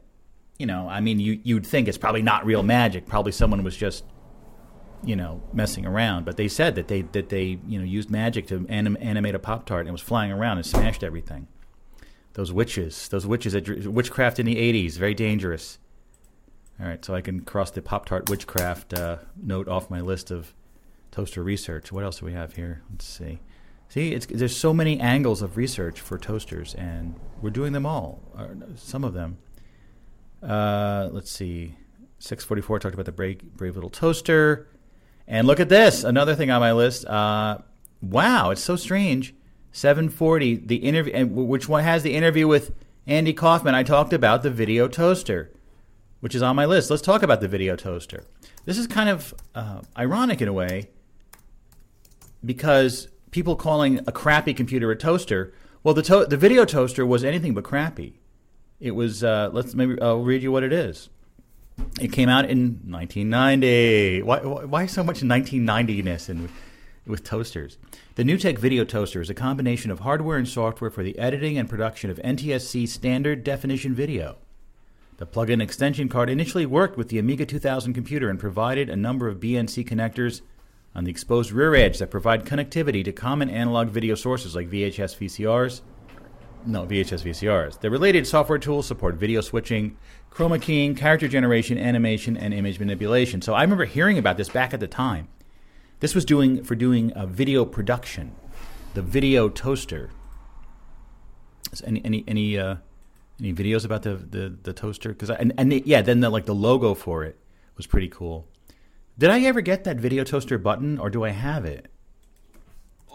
Almost 30 years, I dreamed of having NewTek's video toaster. Well, my dream has finally come true. Let's check it out. Yeah, I think a lot of people dreamt of it, and you know, anyway. So that was a really, it, I think at the time it was potentially like lower cost than other solutions. It was probably still pretty expensive, but you were able to do uh, lots of video effects and stuff. Vid- video production work in 1990, you, you couldn't just do everything on a, on a computer like you can do now. Like cheap, you had to have specialized, you know, that there was like a specialized hardware component, etc. Things were difficult back then. You know? Let me cross video toaster off my list, okay? And let's continue searching. I, I didn't realize I talked about so much toaster t- uh, toaster topics. Uh, on 769 in 09, I did uh, Nature's Path Organic Frosted Toaster Pastries. Cher- cherry pomegranate. Did I just misspell that, or was it? Did they? Did they have a? It wasn't pomegranate. It was pomegranate. Um, more about chainsaws and toasters. We'll get to that. Don't worry. More about chainsaws and toasters. Yikes! I actually played the slot machine on uh, when I went up to. Um, it was a place called Mohegan Sun in Connecticut. Yeah, that was a great moment. Most of it is chainsaws and toasters related. Brave Little Toaster on 1379. 1647, I talked about toasters. That was like the first topic. Wow. Let's check that out. I, I'm interested. It's on channel 944. I, I want to see. So I started off talking about toasters? Hmm. I don't know the last time I had a toaster. You know, like a traditional toaster. I mean, I have a toaster oven which performs the same function. But then there's another thing that's just a toaster. Yeah, 1647. I, I I'm I'm just just starting off talking about toasters. How's it? Interesting. Very interesting. Anything else? Let's see. Talked about stray toasters on 1649. Stray toasters. What what is that? Stray toasters. That sounds like something.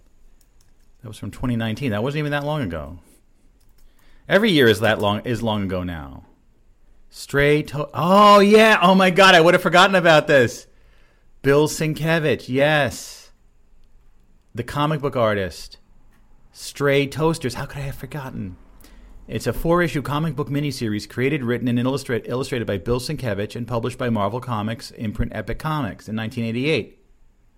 Although it was critically acclaimed, it never reached widespread circulation like Sienkiewicz's later work. The story revolves around criminal psychologist Egon Rustemagni and his investigation of a serial killer who seems to be targeting women. Okay, and I think wasn't it something like the last issue never came out or something like that? But there is artwork involving a toaster here. Stray toasters, yeah. I kind of remember at the time also when that that came out. Wow. I don't know if I read it, but I remember hearing about it. Another flying toaster on 1801. Toaster hash browns on wow and UG popcorn Rev- review 2 in 07. Toaster strudel Cinnabon cinnamon bun flavor that was uh, Frank Norris Show 1523 in 2010. More flying toasters and then the cellular toaster stuff. Yeah, so I think wow. There's a lot there's a lot going on here. Into your head 614 from 2012, Neil predicts pre- Neil predicts his own toaster urine related death and discusses deodorant testers. Nice, Neil from uh, Toaster Insurance Pride again. The the Neil thing with toasters.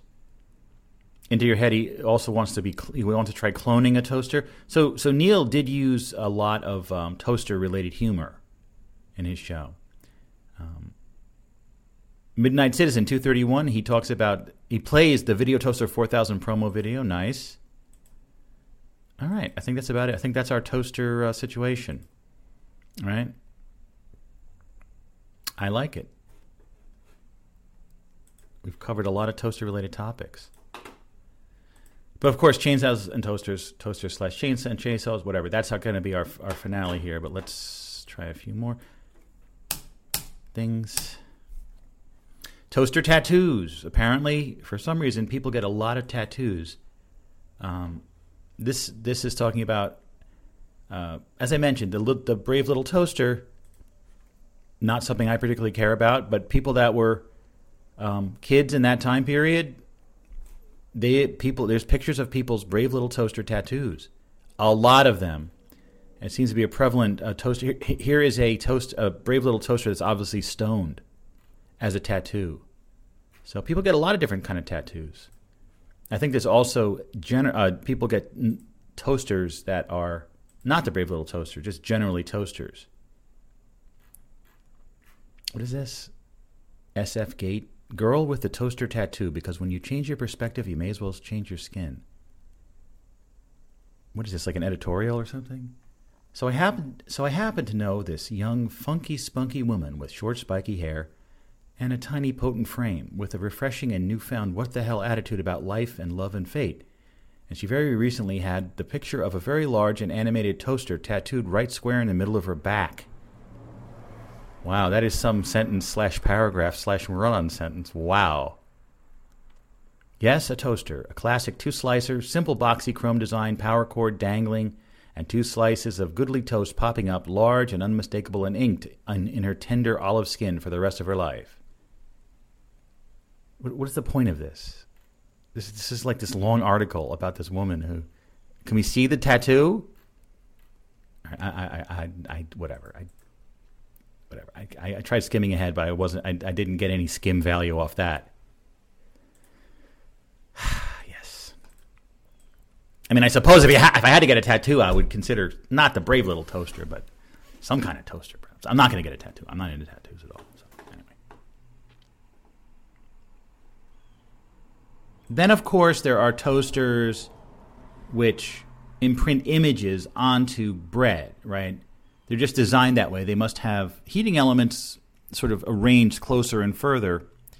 This, I think, started with a phenomenon where people would see Jesus in toast. So, Jesus toast is a phenomenon. So, here's an article from the Medical Xpress. Researchers find seeing Jesus in toast phenomenon perfectly normal. People who claim to see Jesus in toast may no longer be mocked in the future thanks to a new study by researchers at the University of Toronto and partner institutions in China. Listen, this was such important research. The University of Toronto had to partner with multiple other institutions in China to figure out why people are seeing Jesus in toast. Researchers have found that the phenomenon of face uh, pareidolia, where onlookers report seeing images of Jesus, Virgin Mary, or Elvis in objects such as toasts, shrouds, and clouds, is normal and based on physical causes. So anyway, it's it's very normal. So if you see Jesus in toast, you're you're fine. Okay, don't worry about it. Um, and then there is the Jesus toaster, which was probably based on this phenomenon. Someone actually, I believe it's a real product. If not, it's like a meme. Um, a toaster that uh, you know is meant to put a picture of Jesus on your toast. Yeah, and they don't really didn't need to use Times New Roman as the font, but anyway, they can do what they want. They're the Jesus toast people. Then we have, of course, many other toasters that create images of things. For example, the Snoopy Retro Toaster will give you an image of, of Snoopy on one piece of bread and Charlie Brown on the other to go along with your, your Snoopy uh, waffle iron. Um, so there's you know this so there's many different variations of toasters that will put images, but I'm sure it takes away from the actual quality of the toast, and it's like it, it, it's, it's a classic novelty item, obviously. Here's one that's a good example. It is the Bob Ross toaster. The, you know the, the guy that's a TV painter that died many years ago, but somehow is still a pop culture juggernaut. We just saw a Bob Ross T-shirt at uh, Spencer Gifts uh, in, in the Rockaway Mall yesterday. Uncanny Brands Bob Ross toaster toasts Bob's iconic face onto your toast. It's all so tiresome. well, that kind of thing is tiresome. I was I was talking to, to Pete and Brian about that. It's all so tiresome meme. Like, what are you going to do with that toaster? I mean, I guess I don't know. I don't know. And how about toy toasters? Are there, there are some toy toasters I found. For example, here is well, this is more of a collectible Disney Vinylmation. It's it's Mickey Mouse as a toaster. It's known as uh, Urban with Bread Box Toaster and that's only six dollars. That's not valuable at all. It's like one of these blind box things, Disney's Urban Vinyl, and uh, so one of them is they just made uh, him into a toaster, Mickey Mouse. Mickey Mouse as a toaster. You ever notice that our society is producing endless amounts of worthless crap constantly? Do you ever notice this? We, we no no one needs a Mickey Mouse as a toaster figurine. Here is a figurine of Cow Parade figurine number 7705, Milk Toast Retired. So I guess this is, I, I don't know if this is related to, you know, you know, like towns will have these models of, you know, statues of cows that are painted all different ways. But this one is, I guess this is a series of little tchotchkes or little statues you can get. And one of them is a, is a cow that has become a toaster. Real, real great way to spend your money. Only thirty eight ninety five, so it's not that expensive. But if you're into collecting cow statues, the toaster one could could could be for you. Let's see. Hmm. Another toaster toy. We have um, Toaster Boy by Mongar Toys. And uh, somehow the, the image is not loading. I, I thought it loaded on previously, but. Oh, yeah, here it is. It's basically the same thing, like sort of a weird silver figurine, but there's just a toaster for a head, and it comes with toast. I wonder. I wonder how much this is. Only thirty bucks. Great. A lot of these toaster-related things are thirty dollars. You ever? I you ever notice that? I, I just did. And here is an extremely frightening. They're not really toys, but a clay art large anthropomorphic stovetop toaster and coffee pot salt and pepper shakers from 1993. Gigantic. It's a gigantic, frightening cartoon ceramic toaster. Uh, and which I, I'm assuming that would be the salt and the other one would be the pepper. I'm not sure, but it's frightening looking. And that's only twenty dollars and thirty nine cents from Clay Art Incorporated, from in, made in China. Nineteen ninety three, very frightening. Toaster cartoon salt shaker. Thank you for that, Clay Art, and you know, and, there, and there's tons of little toy toasters. You know, like kids get a little toy kitchen. There's a million of those. You, so That'd be cool to collect toy and figurine and dollhouse, like dollhouse toasters. There's a lot of those, obviously. I mean, if you're a toaster collector, you can go way beyond actual toasters. I mean, you could spend your whole life on it. Here we have uh, searching Etsy for toasters. Here is a pretend toy toaster for $38. Why is everything $38? Dark humor bath bomb. Oh, it is, you know, the bath bombs, you drop it in your bathtub and it explodes with herbal scents. This one is called the Last Bath Bomb. It's a uh, it's shaped like a toaster, based on the previous thing I talked about. It's a dark humor bath bomb. it's only twenty two ninety five. Your last bath bomb because you die. And if you want to create these, you can get the toaster bath bomb mold for only thirteen fifty. So you can make your own toaster bath bombs for dark dark humor purposes. How about a toaster greeting card for, for good for all occasions, only five dollars and eighty cents. And there's a, a, children's book called Toaster Head. It's about a little girl that uh, holds a toaster on top of her head. Sounds sounds like a real winner to me. a children's classic for the ages, anyway. yes. But perhaps the greatest of all toaster figurines I think I found, and I find myself actually wanting this one Precious Moments. A special toast to Precious Moments membership figurine. I guess you had to be a member to get this one, but uh, it is a you know Precious Moments are these like weird little, almost like vaguely peanuts like little, just like weird cartoon children figurines that are all about Jesus and this one has a, has a toaster and a piece of toast that says PM on it for precious moments. So it's like a it's there it's like a toast to precious moments, but it's actually a toaster with a little little figurine. Now you know I've always wanted to visit the Precious Moments theme park and and religious park out in Missouri, and um, I wonder if they have a life sized uh, doll with a life sized toaster. But I, this one would be good to have the precious. Well, I'm not really doing any like toaster themed things in my life. I'm just this is it. But I like this one though. Precious moments, little girl with a toaster. Only seventeen dollars. Most of them are thirty, so that's actually pretty cheap. Artwork, toaster artwork. Um, fineartamerica.com. There's a lot of art with toasters in it. Here's a robot, uh, sort of in love with a toaster. It's only fourteen dollars. It's a painting. Pop Tarts painting. So yeah, just all the paintings related to toasters.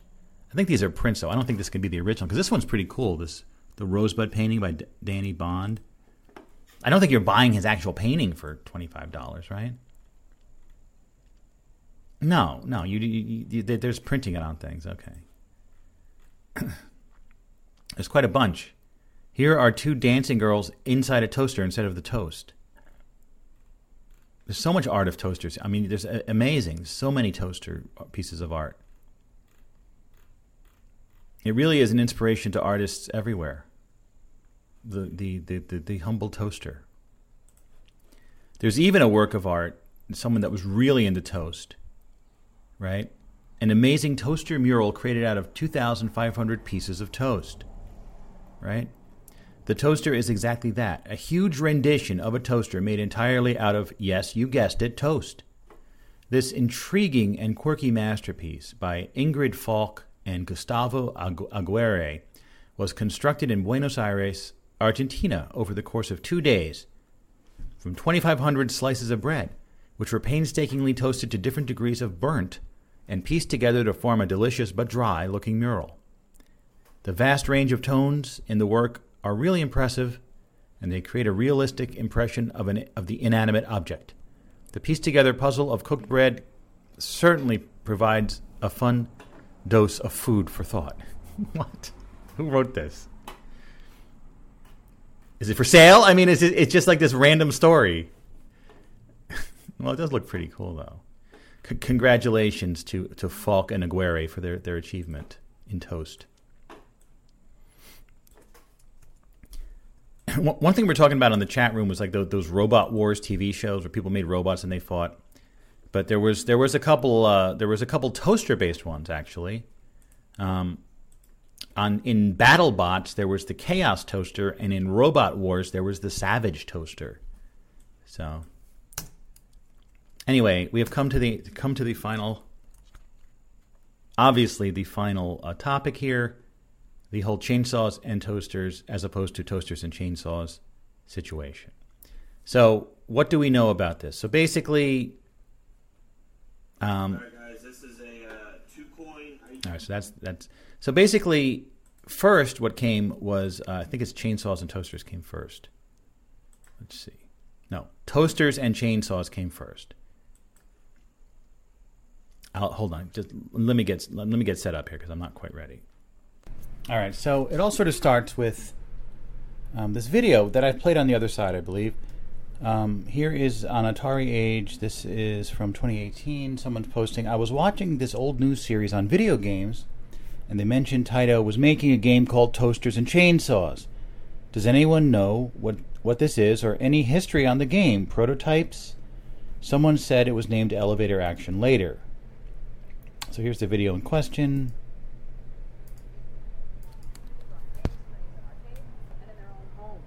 What makes video games so popular? Well, we search for an answer as we begin a special series on Video Fever Games People Play. So the young computer genius tries and gets zapped by a ray gun right into the machine at Chicago at the Bally Corporation's Midway plant. Here they are turning out Tron games as fast as they can. These workers are under so much pressure, company executives asked us not to spend too much time shooting the factory for fear it would slow the workers. That gives you some idea how competitive the business is. Incidentally, the Bally Company is the same one who gave us Pac-Man, Ms. Pac-Man, Space Invaders, Defenders, and Asteroids. On the average, it can take up to two years and several hundred thousand dollars to get a video game from the drawing board to the arcade. In between, there are secret testing locations and programming changes. We go by what we call what's in the cash box. You know, the cash, like I was mentioning, the cash box is a cruel mistress. And that's what we go by. Jack Middle is president of Taito America. This is a company that first had Space Invaders until it sold the license to Bally. Sometimes this can get a little confusing. Taito let us videotape in a room called Deep Engineering. Without being overdramatic about the whole thing, this is the most secure room in the plant. This is where the game gets its life and personality from computer programmers. Because of the fierce competition among video game companies, Taito requested we do not use last names. But Rex is working with Mark on a new game called Toasters and Chainsaws. Mark is computing what will appear. So, yeah, so they show a marquee for this Toasters and Chainsaws game. On a new game called Toasters and. So, it, it it's it's like a marquee. Uh, the word toasters and kind of a chrome look. I think the font Crillee, and chainsaws and kind of a, a spiky font. And there's a guy, a muscular guy, holding a chainsaw that he's swinging, and then there's two like evil toaster, uh, like weird toaster aliens or toaster robots flying along. So these are also flying toasters here, and uh, so this, of course, is very interesting and very you know this is what got everyone interested in this. And chainsaws. Mark is computing what will appear on the screen. Rex is using a computer to synthesize the sound you will hear when the game hits the arcades. It is hours and hours of hard work, often tedious for the company, not very rewarding until the Most popular pastimes in the Anyway, that's the whole thing, right? Toasters and chainsaws, and that pretty much, I think, that news report is where we get this that image. Yeah, the image is from this news report. So they filmed it inside this Bally plant, and this is the image that's used all over the internet for toasters and chainsaws, right? So, this is what they're saying here. Uh, so here is uh, from a different website, forums.arcademuseum.com. And it looks like someone just took that same screenshot and uh, and corrected the. Uh, it was at an angle. They made it. They, they corrected it in Photoshop.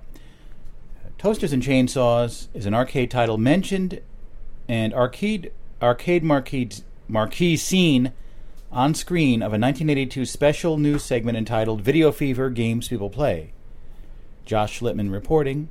The recording we have access to via YouTube aired as part of ABC 7 Eyewitness News broadcasts.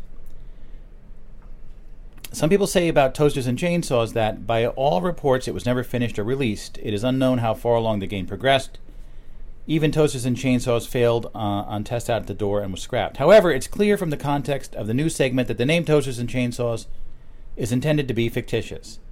In order to both be humorous and to protect the actual name of the game being worked on, after a, reporter discusses oft uh, how cutthroat uh, the industry was and how secretive Taito's R&D department had to be back in the day, Taito would not be advertising their next big product on television. Okay, perhaps the game depicted was really Wild Western, and the discussion of toasters and chainsaws takes place. Uh, no last names, yada yada. And let's see. According to Brandon Sheffield, after his 2011 InsertCoin.com article, he verified that he was able to contact Rex and Mark and verify that Toasters and Chainsaws was a fake name to throw people off the trail for that news report, since people were so secretive about what they were making uh, back in those days. That said, it is uncertain whether the fake name and marquee were invented either by the developers working for Taito USA or by the news people. It would not be surprising if Taito had a lot of different marquees made up for when people were shown around, just to make sure they uh, that what they were working on didn't get leaked. So that that's an interesting uh, perspective. Then there is the chainsaws and toasters slot machine. The naming coincidence. Oddly enough, in 2001, IGT, the International Game Technology, developed a slot machine called Chainsaws and Toasters, despite the fact that Mark uh, Blastic had worked in the slot machine industry. Neither Mark nor Rex have heard of this slot machine. So they're saying it's a complete, a complete um, coincidence. One is chainsaws and toasters. The other one is toasters and chainsaws. Um, hmm, hmm, hmm. Anyway, as I mentioned, I did get to play the, uh, the slot machine when I was at Mohegan Sun. It's one of those traditional slots that has three reels with sevens and bars and things. Here's a video of someone that has one, and uh, we can hear what it's like to play the game. Slot machine. Uh, it's kind of a rare. All right, guys, this is a uh, two-coin IGT S2000 um, chainsaw and toaster slot machine. Uh, it's kind of a rare machine. It's got special sounds on it. We don't get it in as much as we would. Let's say like a red, white, and blue, or five times a double diamond.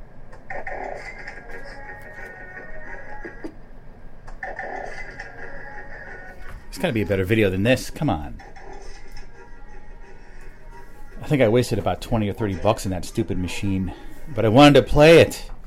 Chainsaws and toasters, slot machines. Here, here, here's another one. It's a cool logo, too. It's just a chainsaw and a toaster, the traditional two slot toaster. And there's like a you know one of those Jason masks, the hockey masks on it to sort of imply a serial killer with a chainsaw.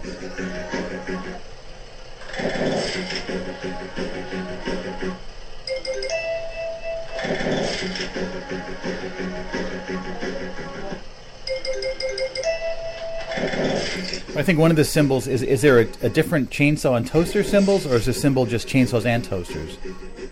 I don't know. Oh, there's a toaster that's wild. So maybe there's also a chainsaw that's wild. There must be a t- there must be a chainsaw piece too, right? Oh, there's a chainsaw. Chainsaw gives you five times. Nice.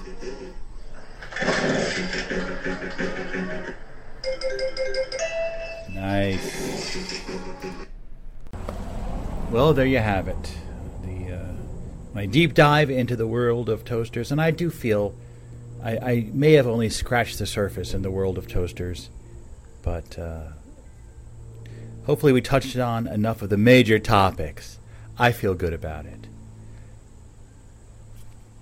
It has been t- kind of a toaster mania. Back to you, PQ. Hmm. Just wonder if that was Frank's longest lengthwise uh, ever contribute. That was just epic. And and the interesting thing is, I thought at the end he would say, "Oh, I feel cleansed. I've got it out of my system." But it, he feels he's only scratched the surface of toasters, which means, uh, we, maybe we'll have to bring the topic back.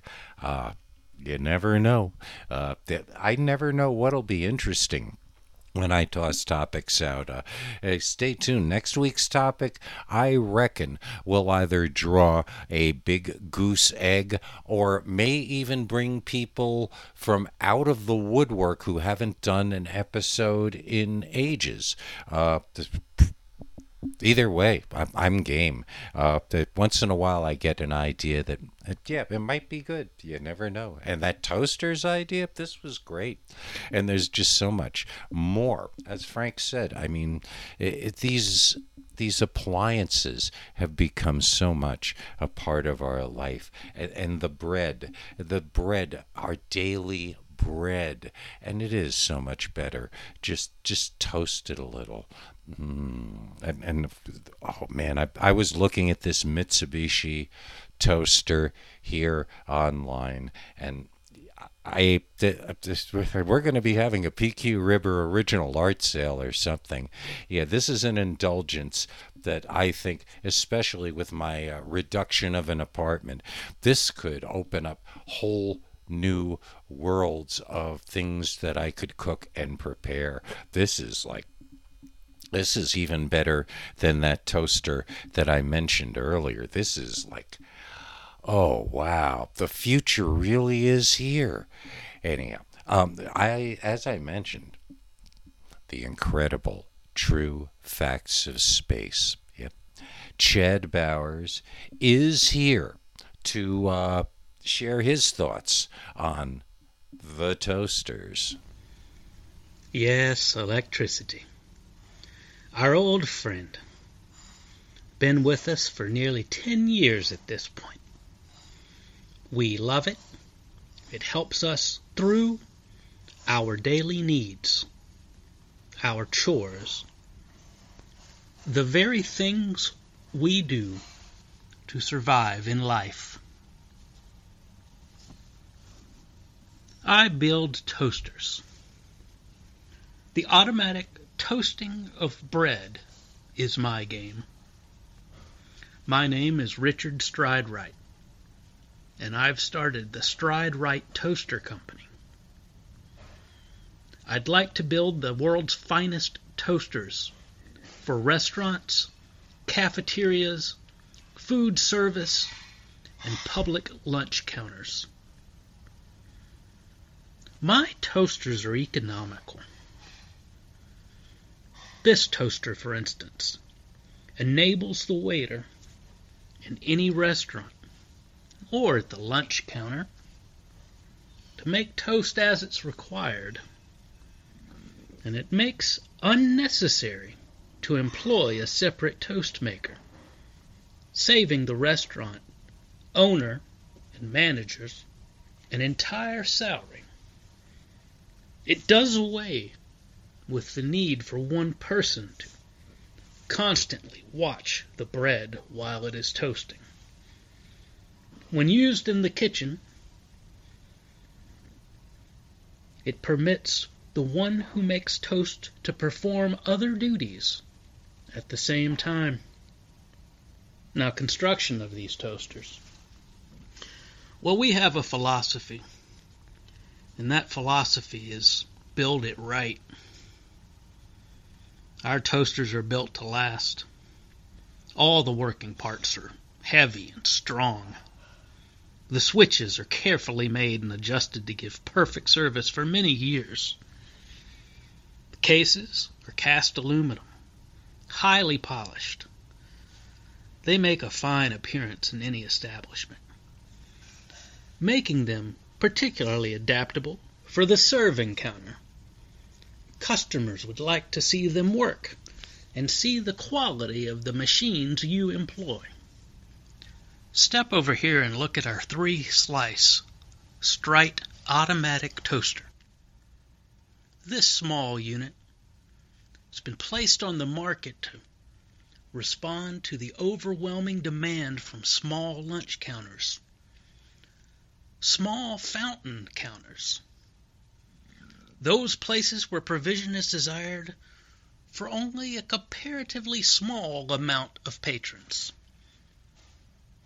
However, as it will turn out three slices every minute and a quarter, it will produce a dozen orders every 10 minutes, which is a capacity sufficient for many of the larger places that this toaster may be employed. The automatic mechanism inside of this toaster is completely separated from the oven portion such a way that crumbs cannot possibly interfere with the mechanism in the heart of the machine working to bring you unmatched toast efficiency. The table space required for this three slice unit 10 by 12 inches. The shipping weight is 30 pounds. Current 2,200 watts. Our price, FOB at factory, $70. When you see what it'll do for your business, you'll wonder how we could possibly build such a machine for so little, particularly one that does so much for you and the toast that your restaurant serves. Our toasters make wonderful toast all by themselves. better toast, in fact, than could be made in any other way. It toasts every slice to the same perfectly even, rich, golden brown on both sides at once. Every slice alike. Simply place the bread in the slots, depress the two levers, and forget it. You have not a care in the world. Everything has been taken care of. When the bread has been in the oven exactly long enough to secure the exact degree of toast that you require. The timing device will release the spring. That raises the racks. When the racks rise, the contact is broken and the current is cut off automatically. Time of toasting can be regulated to suit the condition of the bread or the degree of toasting required. There's no watching, no turning, no burned bread, no waste. I'd like to talk to you a moment about this four slice Strite automatic toaster. Now, this machine, this is ideal for most any small restaurant or any lunch counter where 160 slices of toast per hour is the maximum amount of toast served. Like our other automatic Strite toasters, this machine toasts both sides of the bread at once, and it'll accommodate a new slice of any size up to 5 inches square. As it consumes when working to full capacity, 2,750 watts, special wiring to the machine is necessary.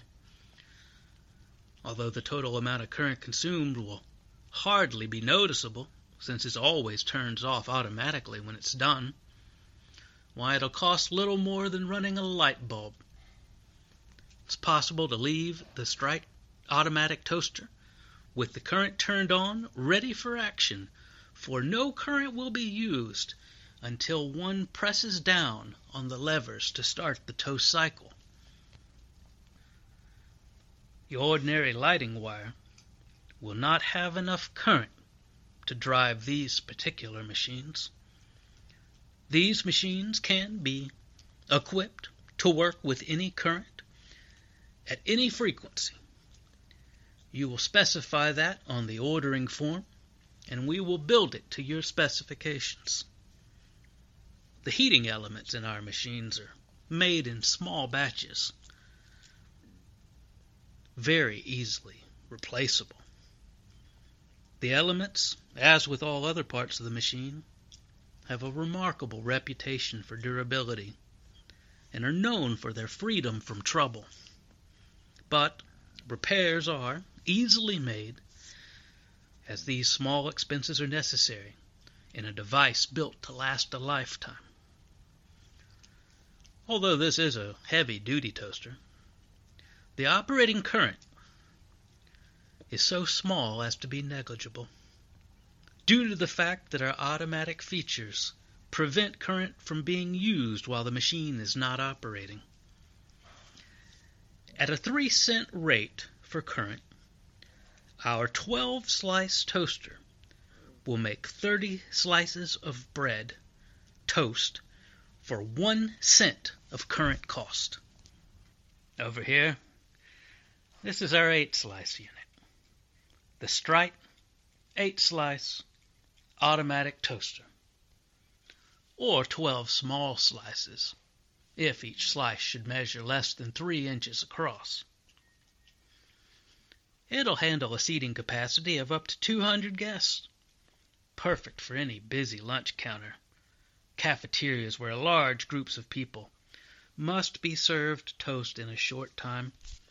This machine, at its full capacity, will toast every minute and a quarter 160 large slices of toast or over 500 slices if each slice measures just three and a quarter inches wide. The size of this eight slice toaster 12 and a half inches by 15 inches by 17 inches high. Current consumption is 5,500 watts, and the shipping weight is 65 pounds. FOB from our factory, $180. Call Speak to me personally for your assurance of quality and for my dedication to making the finest toasting implements in the world. I will be happy to take your order and arrange your transportation to pick up your equipment and deliver it safely to your restaurant where profits and satisfied customers await. And I thank you for listening today. Thank you for allowing us into your home. I hope you will enjoy the music accompaniment, and I hope we will see you at the breakfast counter. I've got a toast with your name on it. Thank you, and God bless. Toast, jam, jelly,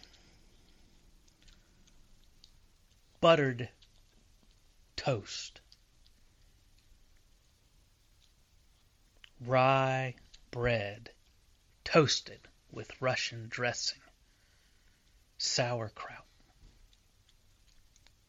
From the hills of San Francisco, sourdough, sourdough bread toasting.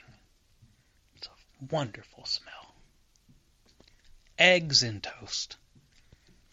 Eggs in toast are such a wonderful thing to wake up to. Sometimes I'll grab a small pan. I'll take some of the small blue eggs from the young hens. I'll take them and I will crack them into a glass, whipping them into a frenzy with a spoon. I like to incorporate 15 liters of air into every two eggs. I prefer using a very sharp cheddar cheese. And I'll begin by flooding the bottom of the pan with a pan full of liquid butter. I will then bring it up to heat sufficient to cook the eggs, but not too quickly. You want them to cook over a period of two minutes in the pan. So low and slow is better than fast and burnt. Tabasco sauce is a wonderful accompaniment to eggs. Eggs made with sharp cheddar cheese. I prefer Tillamook extra sharp and Tabasco sauce with cage-free, free-range eggs, particularly those from young hens, cracked delicately into a glass, whipped full of air, poured on top of hot butter in a frying pan. Into my Strite automatic toaster I will place three slices of sourdough bread. I've set them for a medium toasting, which will bring notes of caramelization, a sweetness, and a wonderful depth of flavor that is only achieved by toasting. When this toast is ready and it's been coated by the finest butter I can find at my local Costco, I will then apply grape jelly from a family farm called Welch's. They're available at Walmart, tens of thousands of other grocery stores, and they have been for many years. It's possible to use the glasses they come in for other purposes after you've emptied them of your content of jelly. One thing that I've invented in times of need was the ability to take toast slightly under medium toasted. Get three slices prepared perfectly automatically in your Strite automatic toaster. You'll take these pieces and you will cut them into nine pieces for each piece of bread. Think of tic tac toe, the game of straight lines and X's and O's. This is the method in which you will cut the bread. The bread, having been properly buttered, will lie next to syrup. Syrup which has had a fork and butter taken, and the butter has been whipped into the syrup to create a syrupy butter liquid. You'll then use a fork to pull each of the nine pieces per slice, 27 pieces in all, through the butter. If you prefer, you can use honey in this mechanism. There's no finer food for you than honey. It's collected by the bees from flowers that live around you. All of that pollen, you could never collect it all yourself. Why, you'd walk your feet off collecting that much pollen. And then, what would you do with it? Only the bee can regurgitate it after eating it. Only the bee can stuff it into cells where the female bee will lay her eggs. Only the bee can worship a queen bee that will become by and devour those same eggs hours after they've been laid. The queen bee then sits in the middle of the hive. The rest of the bees fan, creating an air current coming from the bottom as a vortex through the top of the hive. This vortex will carry the ejaculate of 4,000 bees into a mixture aerosolized into the vortex. As this vortex surrounds the queen bee, God Himself will choose the sperm that mates with the egg inside the queen's head.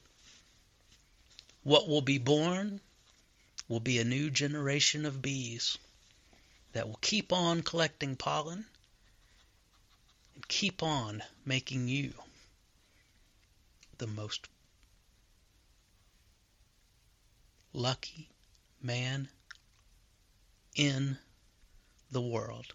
You live at a time when not only toast and toasters, but also bees and jars full of honey, the ability to buy jars of honey.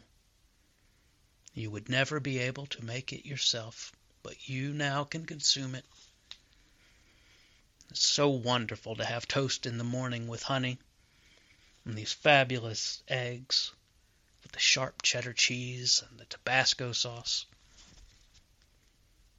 You ever uh, eaten some of those Pop Tarts? Pop Tarts is something that I've often eaten straight out of the box raw. But once you know your toaster and you're on guard because Pop Tarts have a infamous ability to uh, burn houses completely to the ground when used in a toaster oven. There's something quite molten about the inside of those tarts. But if you brave it and you're on guard and you're ready and you feel up to it, medium toast on a Pop Tart can improve the flavor. I prefer the uh, blueberry and the cherry. And the cinnamon is uh, brown sugar and cinnamon is probably my favorite for snacking on without cooking. Pop Tarts are uh, a great snack because they've got about 400 calories when you eat most of them, and they've got a good amount of fat in them. A lot of energy for you, sugar energy, and it's a very economical situation for lunch. Some people eat protein bars, but uh, you could be enjoying Pop Tarts. Sometimes the store brand of Pop Tarts will taste better than the real Pop Tarts. They have to. They don't have the reputation that Pop Tarts do. They've got to put a little more sugar in there, a little sweeter. That's what I think of Publix Pop Tarts. I can get 12 of them for $2.67. I love a bargain. And I love a good toaster. The toaster I have currently is a toaster oven. And one thing that I like about a toaster oven is that it will go from cold to ready to reheat your pizza in little more time than it takes to turn the thing on, as compared to the full size oven, which often takes 20 or more minutes to get up to 400 degrees. So a pizza that could take me 20 minutes plus 15 minutes, 35 minutes. Well, with a toaster oven, I could be eating that pizza in 10 minutes. And it could be hot and on my plate and I'm sitting down and I'm eating it. And I haven't heated the entire kitchen up with an oven that's now 400 degrees in the center of your kitchen. You know, sometimes in the middle of summer, that not something you want to go stand by. Hell, it'll be radiating at 400 degrees for the next hour. The thing will be hot. Think of all that energy you save. You know, I bet if it could toast few hundred slices of bread for what was it, 33 cents. Probably making my pizza hot and ready. I don't know. Maybe it cost a dime, you know. But that's all right. It's worth it. I'd trade that a movement of the electron force uh, waves. What is it? You know, it's not uh, not actually electrons moving. It's just a wave moving through them. Imagine them like a like a lattice with little springs that push and pull between each atom.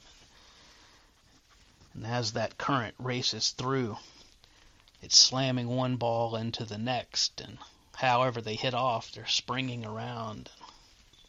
As their energy level rises, they're, uh, you know, giving off heat, causing a Hall effect of current, which is rotating 90 degrees to the direction of travel of the wave. In fact, you can measure Hall effect currents, and a lot of people use that for motion sensors these days. I prefer a toaster that relies on little more than the nichrome nickel chromium wire, which uh, is used in the heating elements. And uses the bimetal strip, which bends. You know, the Sunbeam popular electric toaster. There's this guy on uh, YouTube called Technology Connections. He's got some wonderful videos. In particular, he's looking at a old toaster. It's about 60, 70 years old that does a better job consistently toasting the same shade of toast than modern toasters costing hundreds more. And it does so without one microchip. It's just a tuned piece of bimetal wire. It's a spring mechanism that translates a small amount of lateral movement energy into a very long range of motion. It's a reflective piece of metal that reflects the heat in such a way that the bimetal strip is only being heated by reflections off the surface of the toast itself. This toaster, when you put your toast in, it slowly lowers the toast, taking advantage of the electromechanical forces and magnetic forces present within current and metal strips. The magnets inside cause the springs to relax, contract, and expand. The toast slowly lowers in. The machine toasts it to perfection as dialed, and when it's finished, it slowly rises out of the machine. Yeah, that's wild. That's a nice toaster. You know, some of the first ones were built in such a way that they just screwed into your light socket use what's called an Edison connector. That screw-in bulb on the bottom of a light, LED light, or any light. That's an Edison connector. That's how they'd plug their toaster in. I like to think how modern they must have felt, how proud they were of their toaster. Young couple in 1920s, making toast, living life, having babies. That's good stuff, friend. All right, back to you. Thank you, PQ. I hope you will enjoy this breakfast. Oh, my enjoyment. It that that it was intense and intensive. That that was just marvelous. And, and that the sunbeam toaster the aesthetic of it uh, is just beautiful. The idea that it just slowly lowers the toast, and then there's none of that sudden popping up nonsense. It just ri- it elevates. Oh, that that's just so beautiful.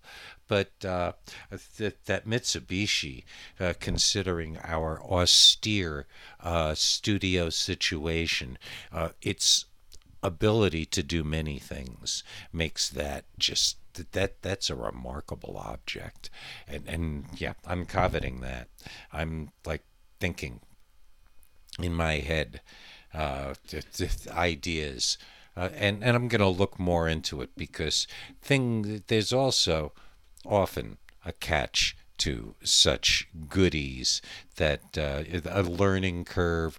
Yeah, I don't. If it's too complicated for me to operate, it doesn't matter how many problems it might solve. Right, right. So uh, yeah, but we're on the research thing for that, and uh, th- th- th- what what what joy! What a great uh, show, uh, Chad Frank. Uh, th- thank you ever so much for uh, what you do. And uh, thank you for uh, listening to this assembled uh, nonsense with me driveling in between.